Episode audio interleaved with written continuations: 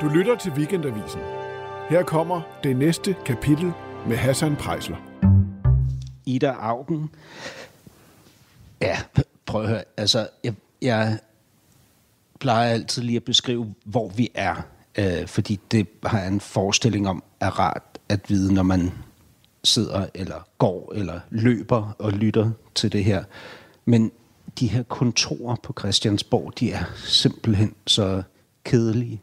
Altså, Jeg Fordi- synes ellers, det er et fint kontor. det er et mega flot kontor, ikke? men de er jo bare indrettet på stort set samme måde, og så er der sådan en lille personlig twist. Altså nu ville det have undret mig meget, hvis du havde guldaldermalerier hængende ja. Ja. på væggene.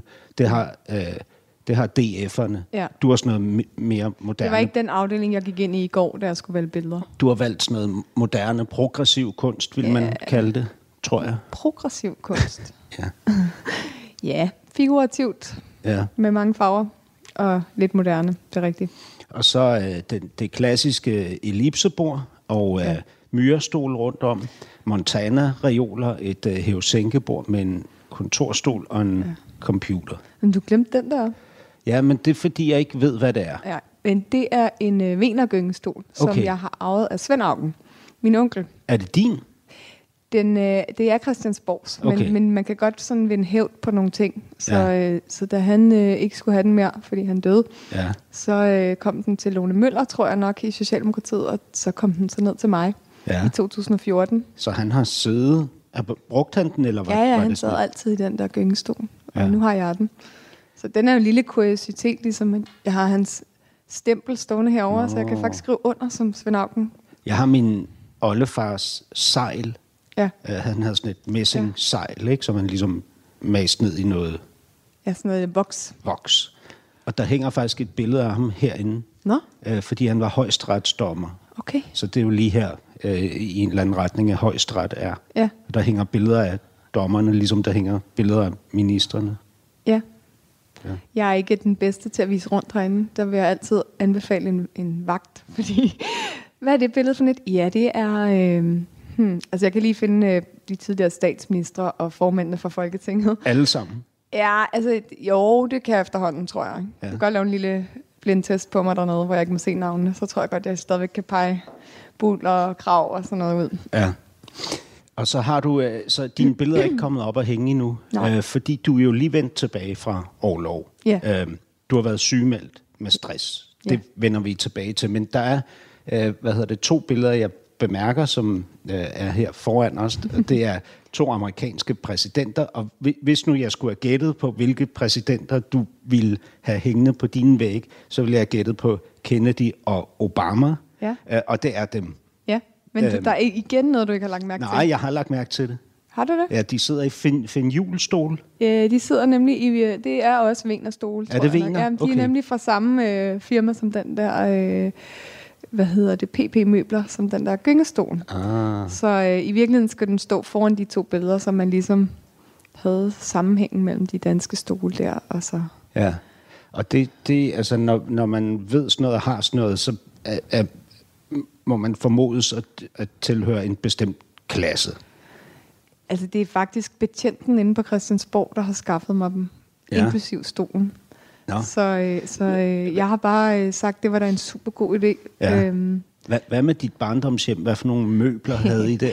mit barndomshjem var øh, altså bøger fra gulv til loft, Ja. og øh, ikke designermøbler, vil jeg så sige. Det var nærmere sådan nogle store, tunge træmøbler, som enten var arvet fra øh, bedste oldeforældre, øh, eller hentet et eller andet sted i Afrika. Store, tunge træ, altså sådan nogle mørke Ja, sådan et kæmpe spisebord med sådan nogle store, tunge ben, man næsten ikke kan flytte. Nå, Som jeg tror er et arvestykke, og sådan en, en, en skænk, eller en, sådan en, ja, jeg ved ikke engang, hvad sådan nogle hedder mere. ja. En chatol. chatol ja, chatoller. Og hvad med hjemme hos dig, altså øh, dig og din mand Bent mm. og jeres to drenge? Ja. Hvordan, ser der ud der? Jamen, øh, altså nu har jeg jo faktisk sådan, at jeg ikke har kamera inden for døren, og jeg har heller ikke journalister inden for døren. Nej. Fordi det ligesom, der trinnet er en grænse for mig. Hvorfor?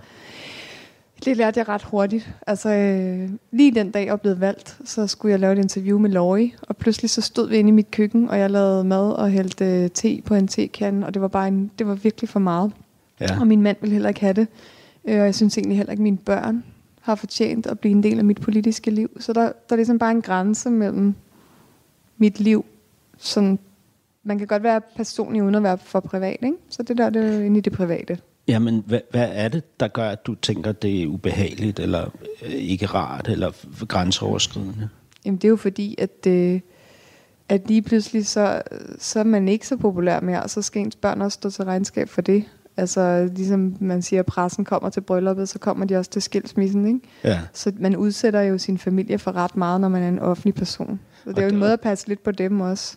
Ja, og du, du ser jo også i forhold til dig selv, at du, når du er politikeren, Ida, mm. så er, er du ligesom forberedt på, at du kan få nogle tæsk. Mm. Men de der tæsk, du bruger ordet tæsk, ikke? Mm. de rammer øh, ekstremt hårdt på mennesket, Ida. Det kan du godt mærke. Jamen, Det er i hvert fald sådan, jeg har det. Ja. Jamen, det har været... Altså, det, det tror jeg har... Måske noget med, af det har at gøre med, at jeg vokset op med en mor, der er politiker. Som fik mange tæsk. Hun fik mange tæsk, Og din mor er Margrethe. Augen, ja. som er SF'er og har været det i 40 eller 41 år ja, i alt. noget i ja. den stil. Meget lang tid. Ikke? Ja. Hele mit liv. Ja. Øhm, og jo en kvinde med sine meningers mod, hvad man kun kan beundre. Men nogle gange så... Du kan sikkert selv huske, at forældre kunne være pinlige. Ikke? Jo. Hvis du så forestiller, at de, man synes, de er pinlige på landsdækkende tv, eller man synes, at, at man skal opleve, at de får... Altså, at alle har en mening om dem. ja. så bliver man nok lidt mere sårbar. Fordi Ja. man jo kender, det er jo ens mor. Det er jo ikke bare Margrethe Augen. Altså, det er ens mor. Ja, og du, du har jo sagt om de der tæsk, øh, hu, hu, alle de slag, hun ligesom fik, at, at du var din mors sårbarhed. Mm-hmm. Ja, jeg tror, at øh, hun, hun mærkede det ligesom ikke. Det er som om slagene, de faldt ned på hende, men så lå hun bare Hvor, havle det ned over sig. at Eller hun ikke mærkede det? Jamen, fordi hun nok... Ja, det er et godt spørgsmål. Altså, fordi hun nok tror så meget på det, hun, hun brænder for. Ja. At hun bliver lidt mere ligeglad. Og sådan ligesom har vendet sig til, at man må stå op for det, man, man tror på. Men du, du tror jo også helt vildt meget for det, på, det, på det, du brænder for. Ja, det gør jeg. Det kan man jo mærke. Ja. Så hvorfor Jamen, rammer øh, det dig så hårdt? Det gør det så heller ikke så meget mere. Men det gjorde det i hvert fald de første mange år. Jeg ville slet ikke ind i politik af samme grund, fordi jeg ligesom havde stået der og set hende få de der pryl. Ja. Øhm, og, og det gør bare ondt på en, når folk siger noget grimt om ens familie, så bliver man jo enormt, altså bliver man jo, går man til forsvar. Børn er jo ligesom ens krop. Altså, de vil gøre alt for en, ikke? De, de kaster sig ind foran en, hvis de kunne. Øh, så på en eller anden måde, så har jeg jo sikkert forsvaret hende i en masse situationer, hvor jeg ikke havde behøvet. Var det sådan, du tænkte dengang? Det tror jeg. Altså, det påvirker mig, fordi jeg har en datter på 10, og jeg er jo også et ja. Ja. offentligt menneske. Jeg får også hug ind Ja. imellem, ikke? Altså, folk stopper mig på gaden øh, ofte, fordi de kan lide det, jeg laver, men ja. Ja. indimellem jo også, fordi de hader det, ja. Ja. eller er dybt uenige ja. Ja. med mig i et eller andet. Ikke? Ja. Tænker du så over, at dit barn øh, også er en del af det? Ja. Ja. Altså især når du fortæller om det, ikke? Mm. Fordi, øh, ja, jamen det ved jeg ikke, hvor, hvorfor jeg ikke tænker mere over. Altså, jeg, jeg tror ikke, jeg kan lide at tænke på det. Nej. Jeg tror ikke, jeg kan lide at tænke på, at det er konsekvensen Ja. af det, jeg laver. Altså, Nej. Nej, men og det er jo, det er jo, det kan man jo godt bare ignorere, men, men man kan også bare sige, okay, det har en pris for nogle andre mennesker. Og så Ja. være lidt taknemmelig over for det, og se, hvad man kan gøre for at afbøde det. Ikke? Og det er jo så en af grundene til, at jeg ikke har alle de der kameraer inden for døren. Det er der for at spare mine børn lidt, også, og min mand. Og, men, Men- egentlig også for at have noget, der er mit. Altså, Ja.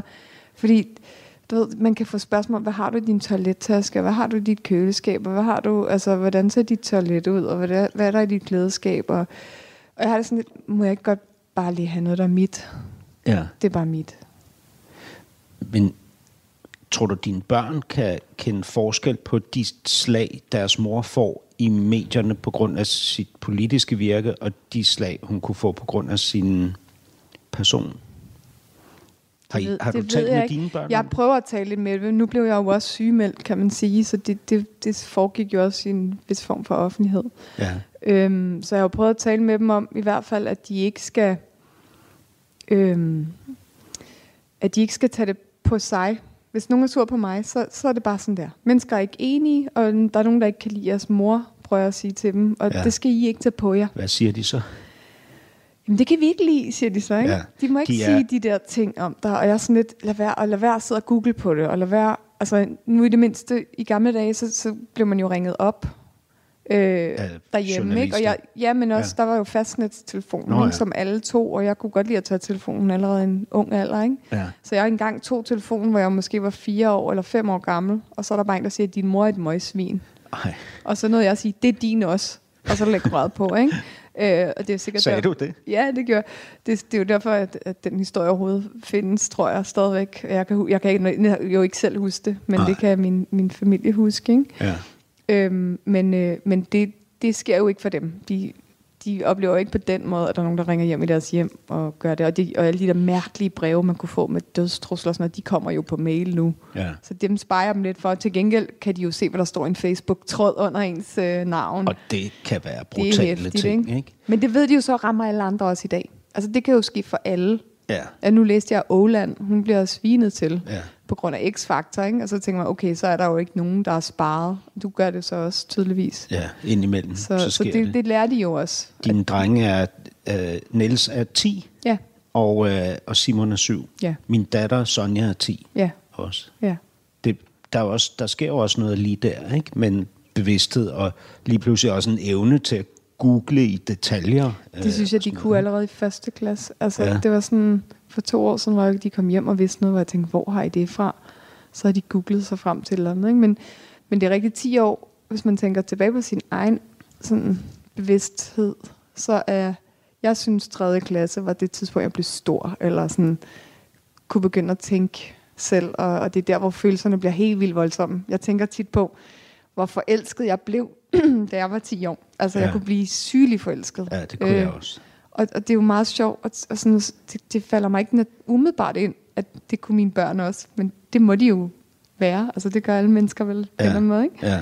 Øhm, men der, er der er mange følelserne i den alder, er bare så vilde, og de former en resten af livet, ikke? Ja. Øhm, jeg vil gerne lige vende tilbage, fordi vi, vi nævnte, at din mor er Margrethe Augen, SF'er. Øh, jeg vil gerne lige tale lidt om din far også, men, men nu nævnte jeg lige dine to børn, og så øh, din mand Bent.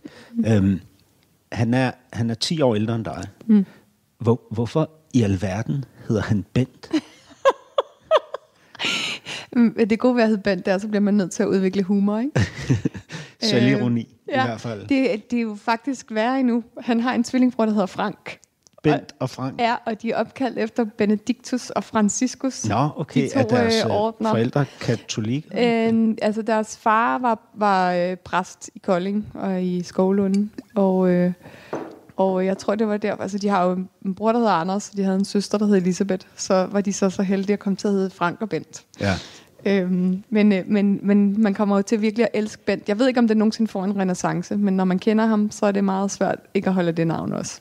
Jeg, jeg har en drøm om, at min øh, søn, som bliver født her i april, ja. Øh, kan blive opkaldt efter min morfar, som hed Mogens. Ja, den er også lige på kanten, ikke? Men, men altså, jeg har en Nils. Det, det, var, det var der ikke så mange, der hed for 10 år siden. Men det, Din var søn. Hvorfor hedder han Niels? det gør han, fordi at, øhm, at jeg har to rigtig dårlige venner, der hedder Nils og Karl. Og Ja. øh, som jeg boede på kollegie med, og som øh, i, en, i en gang, hvor de sad og blev meget fulde, og jeg var gravid, så skrev de, at de syntes, at øh, min søn skulle hedde Nils Karl Meier. Ja. Øh, og, øh, og så tænkte jeg sådan, Karl, det er da egentlig et rigtig sødt navn. Og så Ja. var jeg sådan lidt, fandt jeg ud af, at alle børn hed Karl. Og så kom han til at hedde Nils. Og så viste det sig, at hvad jeg ikke vidste, at min morfar, som hed Gunnar Augen, han hed faktisk Nils Gunnar Augen. ja. Så der var også noget historie De, der. de tog jo navnet Augen, din mormor og morfar. Ja, det gjorde de. de. De hed De Nielsen. hed øh, Lumholdt og... Øj, det kan jeg lige pludselig ikke huske. Nej. Hvad hed øh, Jensen, tror jeg. Nu Men- bliver jeg lige i tvivl. Men hvorfor, øh, hvorfor Augen? Jeg, jeg ved, det var ja. et svensk navn, ikke? Ja, Hvad- det hvad var, det var Selma- noget med en, en gård i en roman. Ja, af Selma Lager. Ja, måske har jeg fortalt forkert, fordi jeg synes, jeg er blevet korrigeret for nylig, om Okay. det nu var Selma Lagerløf. Men der, ja. det er en, en gård, der optræder i en eller anden øh, Side Undset, eller øh, sådan en roman. Som hedder Augen. Som hedder Augen. Og det ville de gerne. Ja, så tog de det navn. Øhm, jeg har aldrig helt begrebet, hvorfor de skulle skifte navn. Ja. Men, øh, men de havde jo været i, de havde været i, begge to været frihedskæmper i 2. verdenskrig og været igennem ret mange ting. Øhm, Og, øh, og min morfar var lige ved at blive anholdt af, af Gestapo, der cyklede ind mod Marcelisborg Hospital. Men, eller de kørte ind med bil, mens han cyklede forbi dem ud, og så sad min, min mormor derinde helt lyshåret og spillede lidt dum, og, og armede min mor, der lige var født, og sådan vidste ikke noget som helst om, hvor ham Gunnar var henne. Mm. Øh, og, og, øh, og hvad hedder det? Altså, de, de, han var blevet, jeg tror, det var en af hans venner, der var blevet anholdt med en, en jakke på, hvor hans navn stod i, så de ville jo tage ham også. Ja. Så de har været igennem meget i 2. verdenskrig. De har rigtig mange, der er jo mange, der bliver meget, altså det bliver alle jo enormt præget af den periode. Øh, det sætter sig både børn og børnebørn. Øh, men, men om det var derfor, de ligesom valgte et nyt navn, det ved jeg faktisk ikke. De synes, de havde fortjent et ordentligt navn som bonus, efter alt det, de havde været. Jeg ved, jeg må hjem, og det kan jeg måske nå til næste kapitel, og Ja. finde ud af, hvorfor det egentlig var, at de skulle have et nyt navn. Men fortæl, øh, øh, din, din mor hedder så Margrethe, din, din, øh, din far, øh, han er øh, professor og hedder Erik. Mm. Øh, hvad er han professor i? Altså nu er han jo emeritus, som Ja. det så fint hedder, pensioneret, men i, i, i litteratur, dansk litteratur, Okay, ligesom Nordisk. din bror Sune, som er lektor. Ja. lektor i nordisk Ja. litteratur. ja. Vi er gået en lille smule i vores Ja, forældres det må fodspor. man sige. Ja. Du er både blevet teolog og politiker Ja. som din mor, og han er blevet Ja. øh, Litterat, som Litterat. min far. Og det var det. ikke kun litterat, litterat i nordisk ja. litteratur. Ja. ja, det er meget uopfindsomt. Hvad, hvad med øh, din søster, Kirsten? Ja, men Kirsten, hun har altid gået sin egen vej lidt mere end os andre, og hun er i øh, hun er chef ude i Danmission, så hun sidder og laver udviklingsarbejde øh, og sådan noget religionsdialog, og har været i Folkekirkens Nødhjælp også i mange år. Så, øh, Og hvordan er alderen? hun er ni år ældre end mig. Så Okay, jeg, hun er den ældste. Jeg er den lille. Du er ja. den lille? Ja, min okay. bror er syv år ældre end mig. Ah, okay. Det, det er sjovt, jeg ville have gættet på, at du var storsøster. Ville du men det? ja, Nå. Skal ja. jeg tage det som en ros? nej, nej det, ja, det ved jeg sgu ikke. Jeg er selv storebror. Men jeg, Ja. ja. Det ved jeg ikke. Nej, fordi øh, Ja, jamen, ja, på en måde lidt, ikke? Når man er lille søster, så tager man det nok lidt som en ros, hvis nogen tror, man var Ja, stor Nå, det kan godt være. Ja. Ja. Men det er sådan noget med, at, at jeg, jeg har sådan en fornemmelse af, at du tager øh, ekstremt meget ansvar. Jamen, det er jo de små, der gør det. Nå, okay, jeg synes jo, det er de store, der Nej, gør det. altså det er faktisk lidt en misforståelse. Okay. Altså børn, de små kommer tit til at skulle samle hele familien op, tror de, ja. fejlagtigt. Øh, Ja, for, og det, du har jo haft en forestilling om, at hvis du ikke gjorde det, så ville det føre til undergang. ja, Øh, og ikke kun i din barndom, også i din ungdom og i di, ind i dit voksenliv. Ja. At hvis du ikke øh, kører bagerst med fejrebladet, ja, så er du skyld i, at det hele går ned. ja. Hvor er det præcis sagt? Det er jo øh, ubærligt. Ja, det er ikke særlig sjovt. Men det er også en lille smule selvovervurderende. Ja, der er noget øh, grand, grandiost over det. og Det er der, men, men, men jeg ja. tror, hvis man, hvis man forklarer det lidt med lillesøsteren, der er bange for, at, du ved, at familien øh, går fra hinanden, eller går i opløsning, eller sådan noget. Ikke? Altså nu, når man har store søskende, så flytter de jo lige pludselig. Så ja. Ja. går man fra at være mega kernefamilie, til lige pludselig bare at være far, mor og et barn. Ikke? Altså, øh, så, jeg, så det kan være sådan noget, der har gjort det, at jeg ligesom tænkte, øh, jeg skulle holde sammen på tingene på en eller anden måde, for at de ikke faldt fra hinanden. Du var fars pige som barn. Øh, og du har beskrevet sådan en ting, som jeg simpelthen kender så godt. Øh, Når min datter, øh, Sonja, mm. har spist, i det sekund, hun har taget den sidste bid, Ja, så skal hun oversæde på mit skød. ja, Og det skulle du. Altid lige efter måltiden Ja, hos din far. så gik jeg- Hvor- Hvor, hvorfor lige der? Fordi min datter kan ikke forklare det. Jeg ved ikke, om jeg kan forklare det. Det er meget trygt. Altså, ja. Øhm, jeg ved det ikke. Er det, er det, er det var der med, sådan- med altså, den samling, der altid var i dit hjem? I Ja. spiste jo sammen, Ja. det skulle I. Ja. Ikke? Øh, og så gik de i gang med at arbejde igen ja. efter maden. Det gjorde de. Ja. Øh, den der samling, var der, var, var der noget skrøbeligt omkring den? Eller Altså, hvis, hvis den gik i opløsning af og til, så var det min skyld. Altså, fordi jeg, øh, jeg kunne være ualmindelig provokerende, tror jeg. Og altså, jeg blev meget tit smidt uden for døren under middagsmaden. Nå, Øh, og det gjorde du også i skolen. Ja, det gør jeg.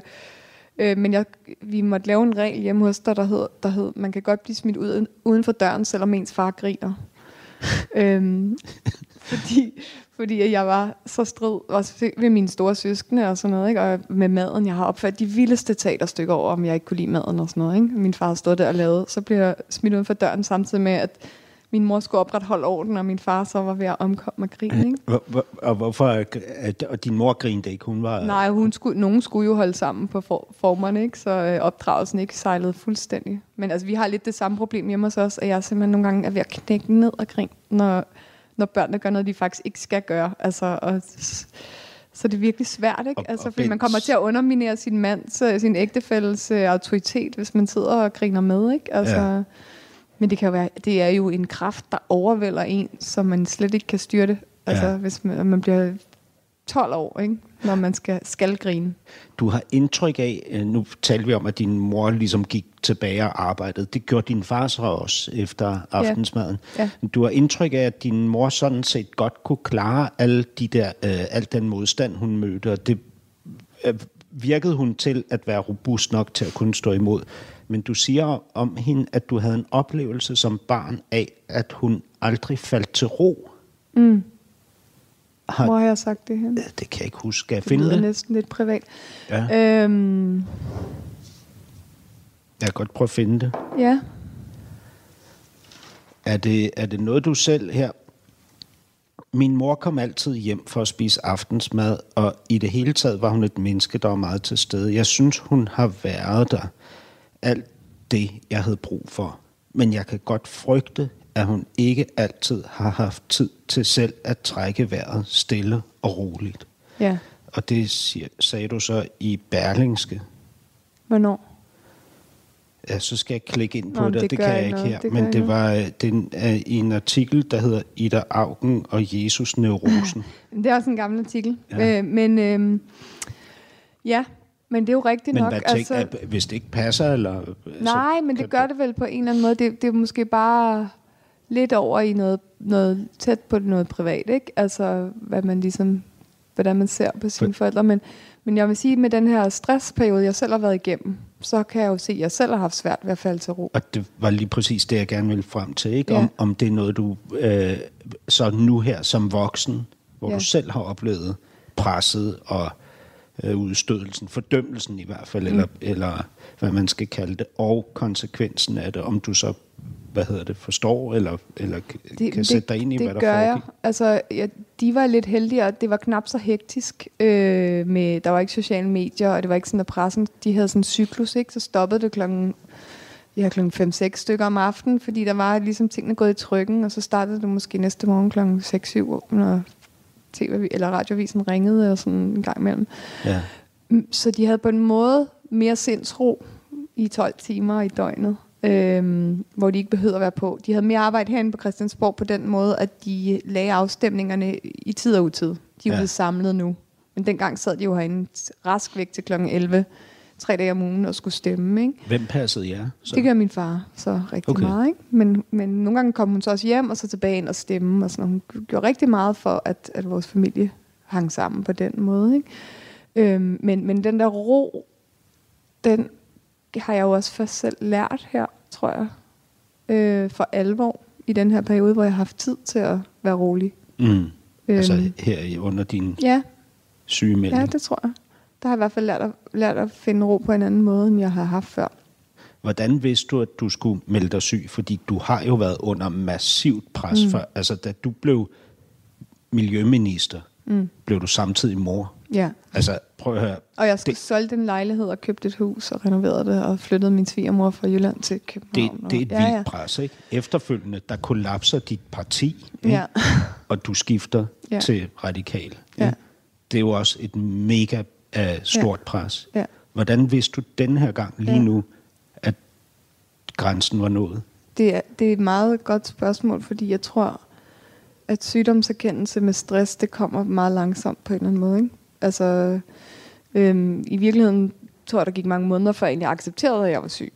Men, men jeg havde bare nogle dage, hvor ligesom så bryder tingene ned for en. Øhm, lige pludselig Hvad, kan man hvad ikke betyder huske. Nå, Ja, men det kan også sådan, lige pludselig en- kan man ikke huske så meget, ikke? Og jeg havde også nogle oplevelser, hvor at der var en aften, hvor jeg lige pludselig var blevet helt vildt fuld, og det plejer jeg altså vildt at ligge, og siden jeg kom i Folketinget, har jeg haft rimelig meget styr på hende der, øh, vildbassen, der bor inde i mig, ikke? Altså, når jeg bliver beruset. Men lige pludselig, så var jeg øh, virkelig fuld til en eller anden privat altså middag derhjemme. Øh, og det lignede mig bare ikke. Altså, der kom sådan noget temperamentsforandringer, og jeg kunne blive sur over nogle ting, jeg ikke blev sur over. Og så var der så bare nogle dage, hvor jeg havde fyldt så meget ind i min kalender, at mine hænder rystede, da jeg skulle sætte mig ned for at prøve at lave. Du ved, jeg skulle både skrive et blogindlæg til Berlingske, og jeg skulle holde et oplæg øh, for 200 mennesker, og jeg skulle forberede nogle forhandlinger. Jeg havde en konflikt i min folketingsgruppe om en sag, jeg ville vinde, så det skulle jeg forberede. Og jeg skulle til svømning med et barn, og jeg skulle... Klimarådsrapport var lige kommet, og du ved, at corona var begyndt at heat op. Og altså, der var bare så mange ting, som, for så til sidst, så, så var min krop bare sådan, det, det kunne den sgu ikke overskue. Og så, så var jeg bare, øhm, så, så, så tænkte jeg sådan, at jeg næste dag skulle, skulle finde en, en måde at komme til at, at tale med. Jeg har en psykolog, som jeg har gået hos nogle år, og som øh, jeg ville ringe til, men det, det kunne jeg ikke, fordi det hele kørte fra 7.30 om morgenen, sådan hak, hak, hak, hak, hak, frem til klokken 16, og så sagde min mand sådan, kan du selv høre det? Du kan ikke engang finde fem minutter til at ringe til din psykolog. Ja. Og så tror jeg bare, at jeg kunne godt se, at der var ikke andet at gøre end at trække stikket nogle dage. Og så tager den ene dag den næste, og så finder man ud af, okay, jeg har det ikke godt, og nu går der to uger, tre uger, og jeg bliver stadigvæk ikke mindre træt. Man kollapser jo faktisk, når man har, når man har stress, så først så kører man op på de allerhøjeste navler. Altså man har adrenalin og kortisol i blodet hele tiden. Ja. Alt kører fuld gardin. Og man kan ikke falde til ro, vel, fordi det kører ind i ens krop, og man tror, man har glemt noget hele tiden. Og, og så når man så først giver slip, så får man faktisk noget andet, der hedder udmattelsessyndrom. Øh, udbrændthed. Ja. De hænger sammen, fordi man har brugt alt det der energi, så kroppen går i forsvarsposition og giver sig til at bare sove. Ja. Øhm, og, og jeg var simpelthen så monstertræt, at jeg ikke kunne overskue noget som helst. Så du sov et ja, halvt år? ja, det, ja, men så begyndte jeg, du ved, jeg er jo følt lettere fortagsom, så jeg begyndte jo at, at læse bøger om stress og finde ud af, hvordan man dyrker en have, og hvad kan jeg gøre, der hjælper mig? Skal jeg løbe tur, eller skal jeg meditere, eller hvad skal Altså, jeg gik sådan lidt i selvhjælpsmode for at finde ud af, hvad der var godt, ikke? Ja. Og i virkeligheden skulle jeg nok bare lagt mig ned og sove. Så det forlængede i virkeligheden måske nok. Okay, fordi du begyndte på alt muligt. Ja, jeg troede, man skulle løbe en tur hver dag. Det var godt, ikke? Så fandt jeg ud af, at det var ikke særlig godt, fordi der får man også adrenalin. Det skal man ikke, når man er stresset. Det, okay. det er et gifthormon, ikke? Altså, når man har, det, når man har stress. Og, og jeg lærte jo sådan noget med, altså hvad folk ikke ved, at, at det er en fysisk sygdom. Altså du bygger op, om op i din hjerne. Du får Mm. en forstørret amygdala, som er dit alarmcenter. Som det råber alarm af alt muligt, der ikke er alarm. Et barn, der laver en legeaftale selv. Ah, alarm. Okay. Øh, og så har man det, der hedder hippocampus, som er sådan roen og overblikket og nærværet, den skrumper. Det simpelthen måles op i hjernen på grund af de her Hva- hormoner. Hva, hvad skrumper? Er det, Hippocampus, og hvad, hvad sagde du, det var? det er ligesom roen og nærværet og overblikket og koncentrationsevnen og sådan noget. Ikke? Okay. Så det er urhjernen, det er fly- flygt- eller kæmp-hjernen, ja. der vokser. Så man bliver simpelthen lidt mere dyrisk eller lidt mere sådan Men, men skør. det, har, det har jo...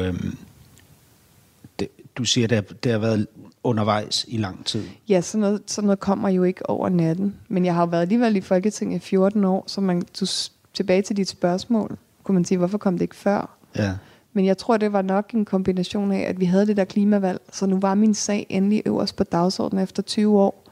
Så sagde jeg jo bare ja til alt. Altså, ja. og vi skulle forhandle klimalov og klimahandlingsplan, og jeg tog ud og tale alle mulige steder, og jeg skrev, og jeg, altså, så jeg fik aldrig ro i næsten et helt år. Men det jo også vildt, hvis motoren er din fortælling om, at hvis du ikke øh, fejrer op, så går det ned. Mm. Så kan du heller ikke slippe noget som helst undervejs. Så Nej. er du bare nødt til at holde fast. Men, men hva- hvad med dine drenge og dine... Men må jeg ikke lige sige til det? Fordi jo. det var det gode ved at være sygemeldt. Det var, altså måtte man bare slippe, og så så man jo, at der var en masse andre, der tog fat og Ja. gjorde en masse gode ting. Ja, og Så, så det har været, Man- man det har faktisk været en stor læring for mig. ubetydelig i virkeligheden. Fuldstændig. Det er kun ens børn og ens mand, der Ja, ikke kan det undvære det. en. Og, og hvad var konsekvensen for dem, da de så måtte undvære dig, fordi den del af din hjerne, hvor nærværet ligger, skrumpede?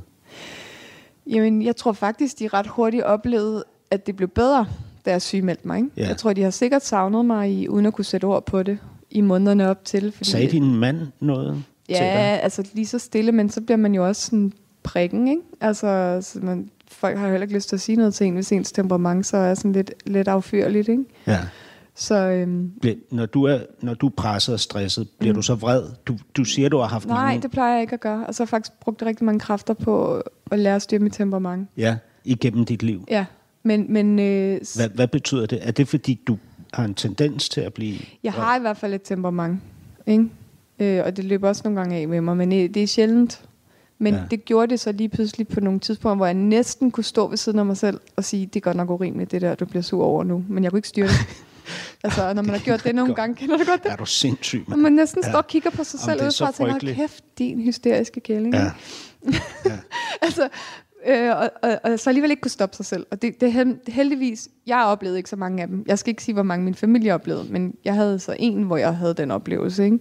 Og jeg har sagt undskyld til både, du ved, min søn og den mor, der havde taget ham med hjem til en lejeaftale, hvor jeg fik et ikke? Altså, Ja. Oh, no. oh, det er ikke særlig flatterende, men øh, Men hvad så efterfølgende, da, da du så blev sygemeldt og var derhjemme? Hvordan reagerede de ja, på det? men, ja, men der tror jeg, de fik mig lidt tilbage ret hurtigt. Og det gjorde jeg på en måde også selv. Hvordan kunne du mærke det? Mm, at jeg lige pludselig trak vejret og kunne stå og gå en tur i en park og sådan, gud, der er sol. Oh, det er Ja. vildt, der er en blomst, så kunne jeg blive sådan helt fascineret over, at der kom en blomst op af jorden. Og du ved, man vender helt tilbage til ursanserne på en eller anden måde. Øh, og de vågner, og man kan pludselig sådan, gud, jeg kan smage noget, jeg kan lugte noget. Jeg kan, man bliver helt lykkelig over det, der bare er livet. Ja. Og det er jo så også ens børn, fordi man lige pludselig ser dem. Og, det gør, at man ikke kan have dem så lang tid, fordi man så bliver træt. Men den tid, man så ligesom er hos dem, er man, er man der også. Men nu er der kun gået 10 måneder, mm. siden du meldte dig syg og trak stikket, fordi det var kammet helt over. Mm. Og nu er du allerede tilbage igen. og nu som socialdemokrat. Ja. Altså, hvorfor? Og du forstår jo så godt det spørgsmål. Ej, det er så sjovt.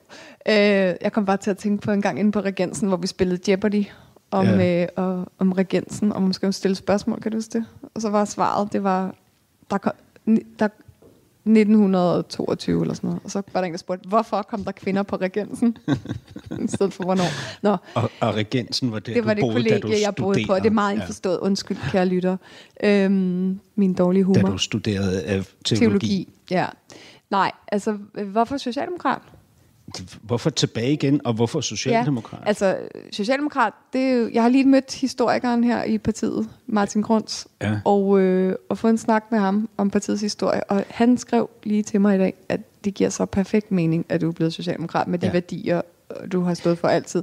Jamen, det tænker Når det jeg heller ikke, at det ham, kolliderer. så tænker jeg alligevel, Ja. det Nej, kan jeg man tænker godt mere, hvorfor er du tilbage igen? Hvorfor er jeg Og- tilbage på Christiansborg? Ja, Ja, og fordi hvor- du gider alligevel ikke at høre en eller anden større politisk forklaring. Nej.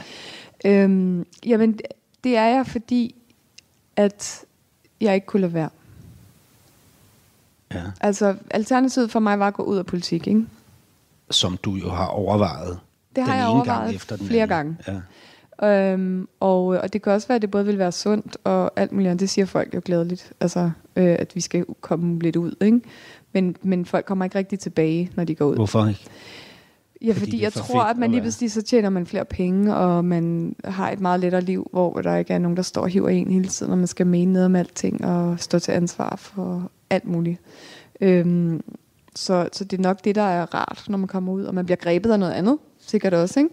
Men, men for mig var det sådan, øhm, at jeg ikke var færdig. Altså jeg, jeg synes, der er så meget, der skal laves på klimaområdet, og vi har fået 10 år til at gøre det så kan jeg simpelthen ikke se, at det er de 10 år, at jeg skal ud og realisere mig selv i en eller anden erhvervslivsstilling.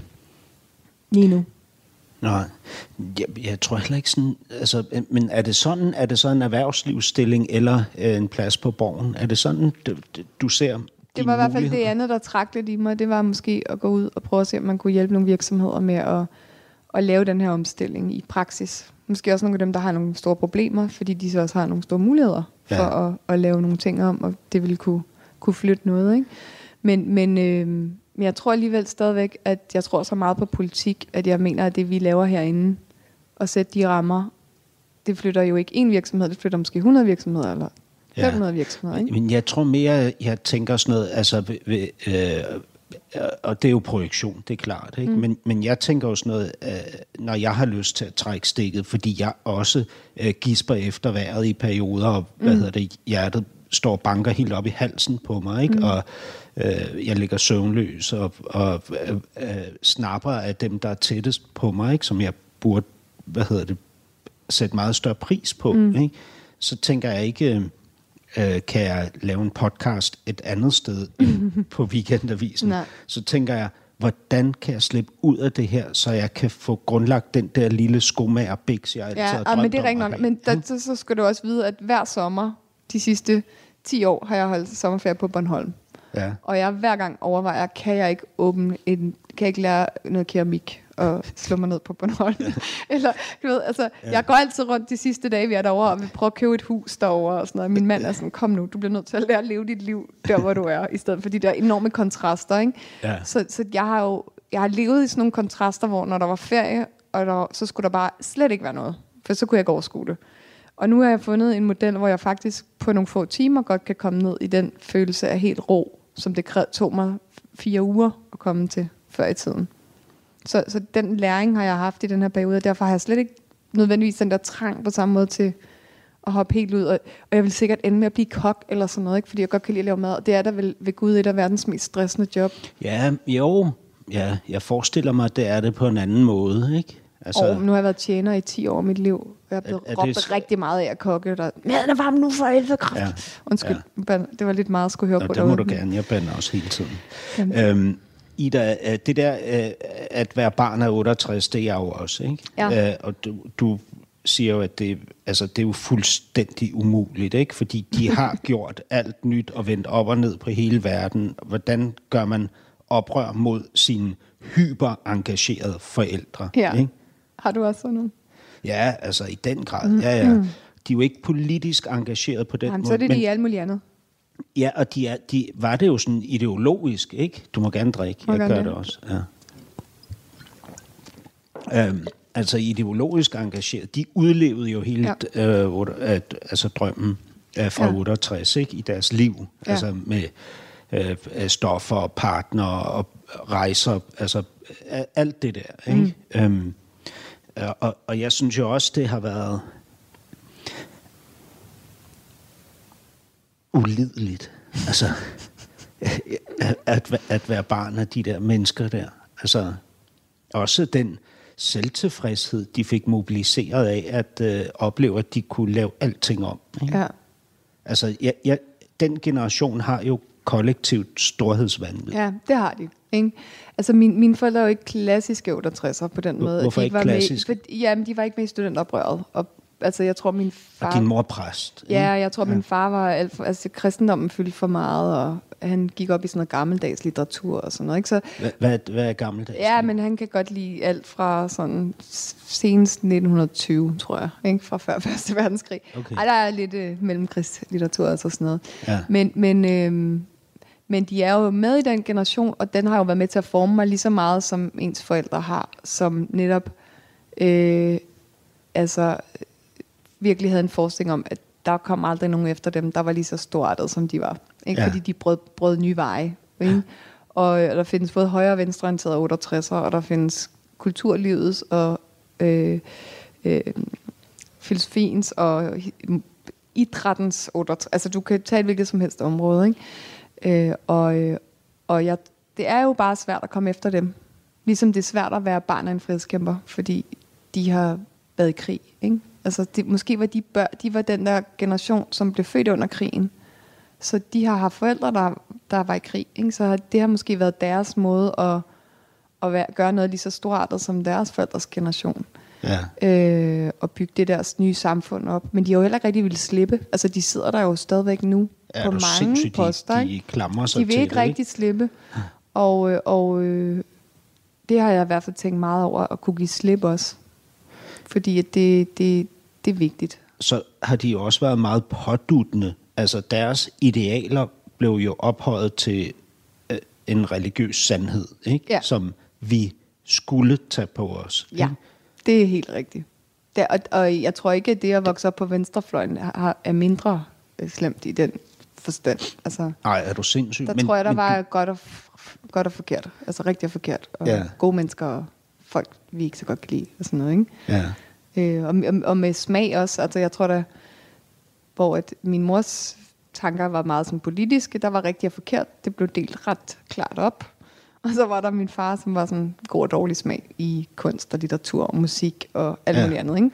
Øhm, oh, hvor jeg og, kender og der, der. der. Der, der, der tror jeg nok, at jeg nogle gange har skulle have brug for rock med ørerne, så jeg hørte virkelig dårlig musik og gik op i altså, teenage ting i stedet for i politik og sådan noget. Det var, og mit oprør var næsten at være sådan lidt lad, eller sådan lidt øh, Ligegyldig. ugideligt. Det Gå gider i jeg ikke Levi's med, jeans. Ikke? Ja. Være ligegyldig. Gå i noget modtøj, som Høre de synes var noget poppet noget, ikke? Og Ja. gå op i sådan noget makeup og håndbold og Se amerikanske film. Madonna kunne jeg godt lide, og se Beverly Hills, for Ja. eksempel.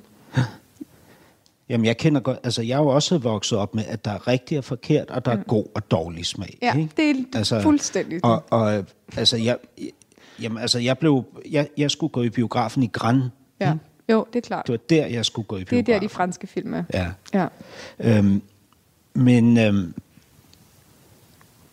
du, du siger, at livet er en lang frigørelse fra ens forældre. Mhm. Ja, på en måde. Øhm, Men tror du, det er det for alle mennesker? Nej, jeg ved ikke, om det er rigtigt. Altså, det har jeg nok sagt og tænkt, om det er rigtigt. Jeg ser det måske mere nu, sådan, hvor jeg ser på mine børn og tænker, det bliver en lang rejse i at give slip på mine børn. Ja. Øhm, altså, at først skal man, først så kan de ikke engang trække vejret uden en. De er inde i maven, ikke? Det kan være, det er en kvindeting. Så skal man amme dem. De, kan ikke, de, de dør, hvis man lægger dem, ikke? Så skal man finde ud af, at de skal gå selv. Det er allerede grænseoverskridende, at de, de kan gå, ikke? Og falde ned af en stol, hvis, eller en seng, hvis man lægger dem der. Og så lige de skal længere og længere længere ud, den der frigørelse, ikke? Det, det, det er meget det, der er mit perspektiv lige nu. Øhm, og måske netop, fordi det har formet mig de senere år, så, så virker det der citat lidt længere væk fra mig. Ja, øh, ja jeg ved ikke, måske. hvor gammelt det er. Øh, det, det ved jeg heller ikke. Problemet er, at jeg... Jo, det kunne jeg godt finde. Det gør ikke så meget. Okay. Øhm, øh, altså, fordi jeg, jeg tænkte jo lidt på, at det her med... Jeg ved, at din mor reagerede øh, ret, ret øh, voldsomt på dit øh, hop fra SF til radikal. Det synes hun følelsesmæssigt ikke var fedt. Mm. Øh, jeg kunne forestille mig, at det må være nærmest endnu hårdere for hende, at du er blevet socialdemokrat. Fordi hendes bror var det, eller hvad? Fordi der var sådan lidt... øh, Ja, det ved jeg ikke. Der er, der er også virkelig kollision mellem, øh, hvad hedder det, altså det ideologiske SF og det, og det moderne socialdemokrati. Det ved, Nej, jeg ved det, det ved jeg ikke. Det, det er heller ikke så vigtigt. Det var ikke så meget det, jeg ville ind i. Det var bare, at, at da jeg så det citat, og så studerede dit liv og din, øh, de valg, du ligesom har truffet, mm. ikke, så tænkte jeg, måske hænger det sammen. Mm. Altså måske er du også nu midt i et frigørelsesprojekt i forhold mm. til dine forældre. Ja, altså... Øh, Jeg det kunne man måske være på den måde, at, at man starter med ikke at ville være dem. Ikke? Eller først er man ligesom dem, man gentager alle deres sandheder og kæmper for deres værdier, når man Ja. er et lille barn. Ikke? Jo. Og så vil man i lang tid ikke være dem. Øh, og det kan også komme til at definere, hvem man så er. Og til sidst frigør man sig måske fra, at det gør ikke noget, at jeg ligner dem. Altså det, det Er, gør er ikke du jeg nået kom- dertil? Fordi det er jeg ikke. jeg, jo, jeg har det nok lidt sådan... Jeg, jeg begynder egentlig at synes, det er okay, hvis jeg kunne godt tænke mig lidt mere, min mors rappenskralde må godt komme lidt frem i mig. Altså, der må godt være lidt mere kant. Der må godt være... Hun vil gerne være en ekscentrisk gammel dame, ikke? Det synes hun er en rettighed. Det synes jeg egentlig er ret fedt. Måske vil jeg også gerne det en dag, ikke?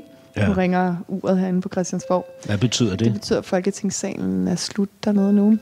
Okay. Øhm, Altså, d- salen lukker? ja, det betyder, at der er ikke flere sager på dagsordenen. Okay. Folketingssalen.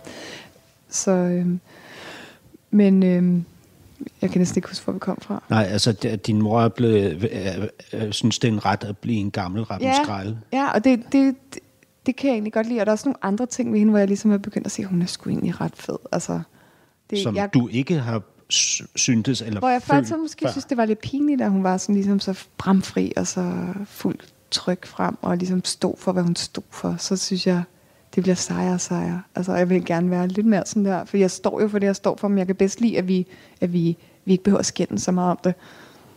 Altså, det er rarest for mig, når vi bare kan være enige om at fikse de der klimating. Hvis vi bare kunne sidde og fikse dem, og ikke behøver at stå og råbe og skrige hinanden, så passede det mig nok bedre. Ikke? Men, men det kan jeg jo se, at man, man kan komme langt med den holdning. Altså det kan man faktisk komme ret langt med. Det er sådan en forhandlingsvillig holdning. Og, men man skal jo også nogle gange turde gøre ting, som er meget konfrontatoriske, eller meget hårde, eller meget, hvor man virkelig står op for, hvad man selv tror på. Det har jeg jo også skulle for ja. relativt nylig. Ja, jeg, jeg tænker, altså, jeg, jeg bliver jo også lidt misundelig, fordi jeg kunne godt tænke mig at nå et, øh, hvad kan man sige, mere fredfyldt sted hen mm. i forhold til mine forældre. Jeg tænker, der må jo også være en del tilgivelse i, at man kan sige, jeg kunne godt tænke mig trods alt at blive lidt mere som dem. Ja. Ja, men der har også, altså, der har været nogle indsigter for mig på en måde øhm, de senere år, som handlede om, at, at man skal agte sine forældre. Altså man skal ligesom ikke stå og kigge på dem og synes, at man skal lave om på dem. Man skal egentlig respektere dem, som de er. Man skal ikke lave om på sine forældre. Og jeg har hele tiden så, lyst til at lave ja, om på det skal du ikke. Du skal vente mod dine børn, og så skal du være en god far for dem. Fordi at lave de, dem om? Nej, så skal du være en god far for dem. Ikke? Og så, så de kan have respekt for dig. Fordi de, hvis de kigger på dig, og du står og kigger på dine forældre, så ser de jo bare ryggen af dig. Så du skal jo dreje dig om, væk fra dine forældre, og vente mod dine børn, og se dem.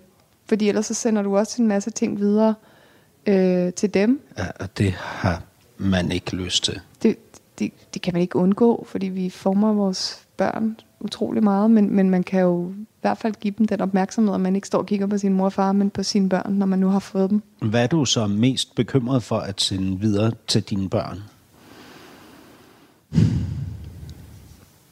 Det er et godt spørgsmål. Øhm, det ved jeg ikke. Øh, jeg kan da nogle gange godt være bekymret for at sende noget uopmærksomhed videre i dem, eller noget u- ufokuseret, eller noget øh, manglende nærvær, fordi jeg kan være begge dele. Jeg kan være enormt nærværende, jeg kan virkelig også være distræt. Altså, øh, det, det vil jeg helst ikke give dem, den hvad, hvad, oplevelse. Er, hvad er konsekvensen af fravær? Jamen, det er jo et enormt savn. Altså, man kan stå lige ved sådan et menneske og ikke få kontakt med det. Det er jo vildt ubehageligt. Altså, ikke mindst, hvis, hvis det er ens mor eller far. øhm, og så, vil jeg, altså, så er der mange andre ting, jeg er bekymret for med dem, men det er jo ikke sådan noget, jeg giver, men, men hele det der forhold til skærme, som er ved at ødelægge vores måde at være sammen på. Altså, at vi at de hellere vil sidde ved en skærm, og vi skal lave de vildeste kampe hver eneste dag, for at holde dem ned på en halv time til en time. Ikke? Og det er ligesom om, det er det eneste, de har lyst til. Ja. Og ja, der har jeg jo selv en skyld, fordi de ser da tit mig stå med hovedet nede i sådan en skærm, så og, er der virkelig bange for, at jeg har givet dem den ja, der oplevelse af, at der du, er magi nede i den der telefon. Ikke? Du har faktisk selv været måtte erkende, at du var mobilafhængig på ja. et tidspunkt. Ja. Altså decideret afhængig. Ja, ja det, er, øh, altså, det er næsten dagligt, at jeg skal igennem en i hvert fald en halv til en hel times kold tyrker, hvor jeg ligesom skal stoppe min impuls for at gå over og tage fat i den. Hvornår gør du det? Jamen så for eksempel, hvis jeg cykler hjem herinde fra Christiansborg, så bliver jeg nødt til at gøre det meget bevidst. Og sige, nu lægger jeg det derinde, og så kommer der sådan nogle impulser, når jeg kommer hjem til, at jeg skal også lige, eller jeg skal lige og så skal jeg ligesom stoppe mig selv, og den ligger op i et skab. Ikke? Så det er sådan helt fysisk at skulle stoppe mig selv. Og så går det helt væk. Så kan jeg glemme den totalt i flere timer. Og så folk sådan, hvorfor svarer du ikke? Nå, jeg faldt i søvn, eller jeg skulle noget andet. Ikke? Hvornår blev du klar over, at du var mobilafhængig? Oh. Det gjorde jeg faktisk for flere år siden, men, men det tager immer væk lang tid at lære at takle det, og det går heller ikke altid godt. Men som regel. Det kræver noget disciplin. Ida Augen, nu er tiden gået ja. af, af første time af det næste kapitel, men øhm, vi ses igen om et par dage inde hos mig på weekendavisen. Men ja. tak fordi jeg måtte komme her og besøge dig. På mit kedelige kontor. På, ja, på dit standardkontor. øhm, tak for nu. Mm, det var så lidt. Du lytter til Weekendavisen. Her kommer det næste kapitel med Hassan Prejsler. Okay, Ida Augen. Anden time, eller andet afsnit af det næste kapitel. Nu her i Weekendavisens studie. Øh, hvordan, hvordan har du det? Jeg har det godt. Hvad betyder det? Det betyder, at jeg, jeg lige mødte en på gaden, som bare sagde, at, øh, at jeg simpelthen så så meget gladere ud, end hun har set mig i lang tid.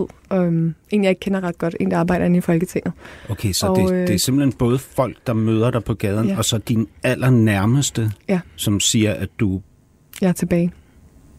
Ja, men de siger jo også... Øh, er det rigtigt forstået, at, at de siger om dig, at du øh, blev meget mere øh, tilstedeværende eller behagelig? Øhm, nej, altså jeg har en veninde, som sagde til mig, det snakker vi jo om, ikke? Ja. At, øh, at, at hun sagde, tror hun sagde, at du er altid så fin, når du, altså, når du har det svært, så, så står du sådan meget tydeligt frem, meget lysende, klart, og så ja. du træder frem på en eller anden måde. Det, det synes jeg er mega spændende, det der, fordi øh, øh, altså, når, når, da jeg sad over for dig i første time i, øh, inde i, på dit kontor inde på Borgen, øh, der, der syntes jeg også, at jeg, og det kan være, at det er bare forstærket af den fortælling, og noget jeg bilder mig ind og sådan noget, men jeg syntes ligesom, at jeg sådan øh, kunne se en side af dig, som er sådan ekstremt øh, skrøbelig, øh, åben, øh, nærmest lidt skælvende, øh, og øh, meget øh, varm øh, og nysgerrig og humoristisk. Mm. Øh, og så har du også den anden side, ikke, som du kender, og hvad hedder det, som du også har beskrevet i den her periode, hvor du var presset, blev dominerende, ikke? Mm. Altså øh, temperamentet for eksempel, mm. ikke? Eller selvsikkerheden, eller... Mm. Altså, også din intelligens er også en del af det andet, synes jeg, ligesom, altså, som du jo også er virkelig dygtig til at bruge intelligensen, ikke? Mm. Det er en masse pæne ting, du siger. Er det pænt? Ja, det, det synes jeg. Ja, det synes jeg. Ja. Øh, og jeg tror, at... Øh, at er, skrø, er skrø, ordet skrøbelig, er det? Ja, det er det faktisk. Altså i virkeligheden, så det, der binder mennesker sammen, det er jo sårbarhed. Altså det er en af de stærkeste kræfter, der findes. Det er sårbarhed. Det går jo helt tilbage til, at, at det er sådan, vi knytter os til babyer. Ikke? Altså de er fuldstændig sårbare. Og det er jo sådan set den følelse, der gør, at man tager dem op i armene, og at man kan gøre nogen til ens barn, selvom at det er et adopteret barn, eller man ikke har gener til fælles med dem. Så det, at de hengiver sig sådan til en Men og hvorfor er, er det så det vi, det, vi alle sammen løber stærkest væk fra, når vi får den mindste mulighed for det? Fordi det også er ligesom sådan et, et vildt dyr, som, øh, som er det, jeg tror, det hænger meget tæt sammen med skammen. Mm. Altså vores skam, skam. skammen snakker vi vist også om sidste gang, ikke? At skam er den der følelse af, at man træder frem, og så træder man frem på en forkert måde, som de andre ikke vil have. At man bliver, altså man, man viser, og så bliver man afvist. Ja. Og så, så, så vil man hellere dø næsten, ikke? Så, så den der træden frem og vise noget af sig selv, og ikke at blive modtaget, fører til skam. Så det vil sige, det at turde vise sin sårbarhed et sted i en folkeskoleklasse, for eksempel, ikke? Ja. det er ikke lige der, man har lyst til at gøre det, vel? Øh, fordi så står der egentlig om lidt og griner af en. Altså, at af den sårbarhed. Ikke? Så, så, så trækker man sig ind i, i sig selv igen. Ikke? Så, så det, er, det kræver ret meget mod at vise de sårbare sider af en selv. Øhm, ja, og, og hvad hedder det, det? Altså mega mange af de gæster, jeg har haft, og øh, folk i mit liv i øvrigt, vil ikke synes, at det er noget specielt flatterende at få at vide, at de er skrøbelige eller skælvende. altså, jeg tror endda selv, jeg vil reagere ja. på det.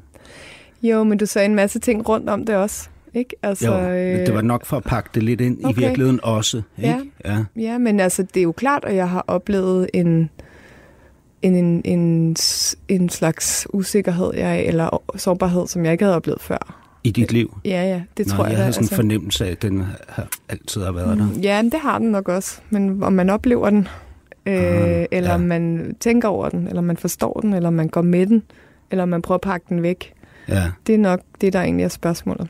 Hvordan har du så tur gå med den den her gang? Havde du ikke noget valg? Eller? Nej, jeg den, tror ikke, jeg havde noget valg. Den flåede dig ud over kanten, ja. skrøbeligheden. Ja, et eller andet sted, ikke? Og man så den ødelagde lige... jo i virkeligheden din hverdag. Ja, mit forsvarsværk og alt sådan noget, ikke? Altså det... Øh, ja, altså det, man satte op, man, man, man løber jo lidt fra det ved at fylde sit liv op med ting, der tager tid, og der kan gøre, at man har travlt, ikke? så kan man løbe væk fra det. Så, øhm. altså, det, det er jo så vildt det her, ikke? for det, er jo det er også en kæmpe stor del af min, mit liv og min hverdag, lige præcis dilemma, det dilemma. Det mm. er ikke mellem det stærke og det charmerende, morsomme, mm. intelligente øh, jeg indeholder, så det andet, som mm.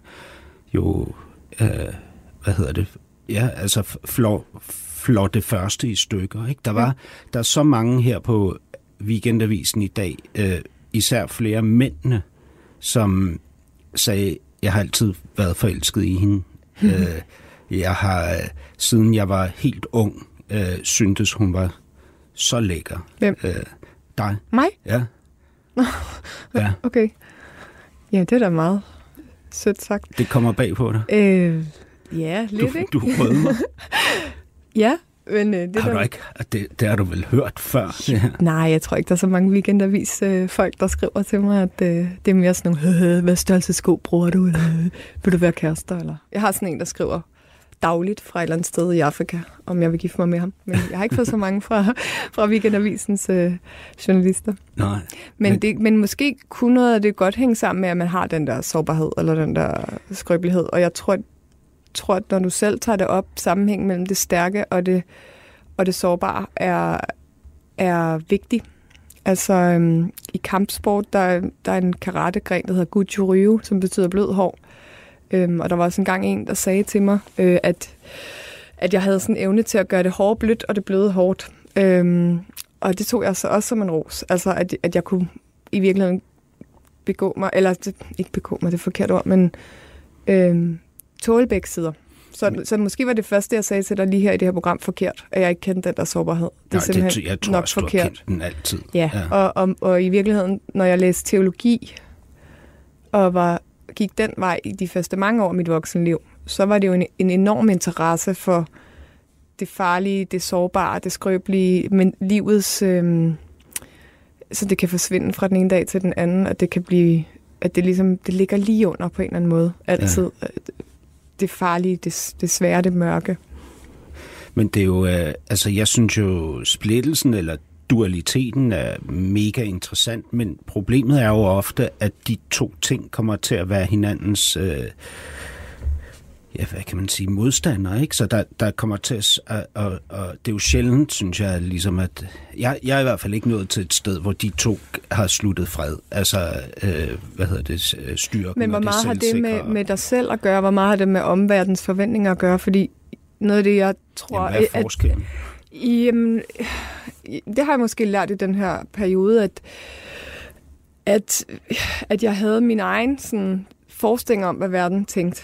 Ikke? Altså, og de kunne ikke tåle en svaghed. Verden kunne ikke tåle, hvis jeg også lagde mig ned og sagde, jeg er træt, jeg kan ikke mere, jeg er færdig. Altså, at, at så ville nogle billeder krakelere af. Nogle billeder? Ja, ja. ville krakelere, ikke? Og, og, og meget... de billeder, er det, er det en forlængelse af nogle forventninger? Jamen, det, det er jo nogle, jeg selv tillægger verden omkring mig. Ikke? Ja. Så de så reaktioner, du, du jeg fik... ikke give slip? Nej, jeg må ikke give slip, ikke? Mm. Øh, og de reaktioner, jeg ligesom fik, var jo så øh, helt anderledes øh, positiv over for, at jeg havde vist den svaghed. Og det var jo, det var jo egentlig utrolig dejligt at opleve, og vi ved det jo godt. Altså, jeg, jeg tror, der er forsket ret meget i, fra adfærdsforskerne, at, at vores sårbarhed er det, der knytter os sammen. Ja. Så det er jo egentlig mærkeligt, at når der er noget, der er sådan en stærk kraft, menneskelig kraft, at man så ikke tør være ved den. Det er også det, vi siger her i programmet. Uh, og på trods af, at jeg har brugt uh, halvdelen af mit professionelle liv på at beskæftige mig med det her, så bliver jeg jo ved med at nærmest træde vand i det. Ikke? Altså, I det samme spørgsmål? Ja. ja. Men der er nok også kun to-tre spørgsmål i ens liv, som så på en eller anden måde bliver ved med at være interessante. Men det, det føles jo lidt, øh, nogle gange så føles det jo lidt som om, man har taget den der blå eller røde pille, eller hvad den nu end er, ikke? når man en gang ligesom har lukket op for det der øh, kammer, eller den festsal af sårbarhed, der er derinde. Ikke? Det ved jeg fordi, ikke. Fordi man, nej. Jamen, jeg har bare så svært ved at tro på noget som helst, folk siger. Altså fra det andet, det der. Så du går og fortolker alle folk ja. ud fra det perspektiv? Ja. At de, jo. At, at, Men det er jo så også det? dit arbejde at gøre det der. Altså, du, det er jo det blik, du har på alting hele tiden. Ikke? Altså, jeg skal jo ind og forhandle med nogen, der, der er... Selvfølgelig kan jeg godt sidde og tænke, om det er jo i virkeligheden en enormt sårbar person, jeg Det er de jo. Ikke? Jeg har jo siddet med dem her, øh, mange af dem, ja, ja. mange af dine og, kolleger. Og, og det er jo den menneskelige respekt, man kan vise folk, man forhandler med. Det er allerede et godt sted at starte, hvis man gerne vil nå nogle resultater. Ikke? Ja. Men, men det er jo også øh, vigtigt, at man bliver taget alvorligt, og jeg, der synes jeg, at tiden er lidt en anden, altså hvor jeg tror for nogle år siden ville, ville øh, et nedbrud øh, have betydet, at man ikke blev set som altså, stærk, og jeg tror især, at kvinder har haft en frygt for det. Jeg tror, jeg kan huske Madeleine Albright, hun sagde, da en af hendes mandlige kollegaer besvimede til indsættelsen af ministerne, ja. at hvis det havde været mig, så var jeg ikke blevet, blevet indrigsminister. Nej, jeg er det, udenrigsminister, det, og det er interessant, fordi må, måske er du på den måde ved at nedbryde fordomme om kvinder? Ja, jo, altså det er jo noget, det jeg har lært, at, at, at det er jo tit de stærke folk, der får sådan nogle ture her. Ikke? Altså det er jo fordi, man tager for meget på sig og for meget ansvar, at man, at man ender i sådan en tur her. Ikke? Og kvinder må ikke kollapse. Nej, kvinder skal være perfekte. Ikke? Altså kvinder er endnu mere plaget. Det, der plager vores tid mest af alt, det er jo den her, men, men, men, at vi skal være så rigtige. Er du klar over, hvor vanvittigt det er? Fordi, prøv at høre, altså jeg har jo lært af min far, og han har lært af sin far, ikke? at vi må ikke, øh, altså vi må ikke krakelere. Vi må ikke falde fra den hvide hest. Vi skal være stolte og ranke og kunne, hvad hedder det, fortsætte det livsslag, vi er i øh, mm. derudad. Mm. Ikke?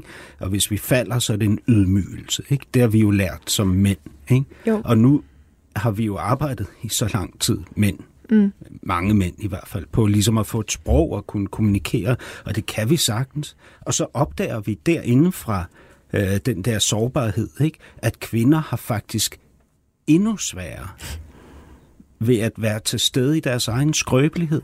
Hvad fanden Nej, er det? men i hvert fald i, i offentligheden. Ja. Altså i hvert fald i, jeg tror ikke med, med venner og veninder, der tror jeg egentlig, at kvinder er, grunden til, at de hurtigere kommer igennem skilsmisser tit, det er jo, at de faktisk tør bede om hjælp og vise noget af den her sårbarhed over for, for, for deres nærmeste. Men, men i offentligheden, især hvis man har et professionelt job, hvor man skal være stærk, så tror jeg, at det er svært for kvinder og, at gøre og det. du ikke? taler jo netop også om den offentlige Ida og den private Ja. Ida, ikke? At Ja. der er et, et, et stort skæld og en dørtærskel, man ikke kommer ind over. Ikke? Mm. Ikke lige umiddelbart i hvert fald. Nej.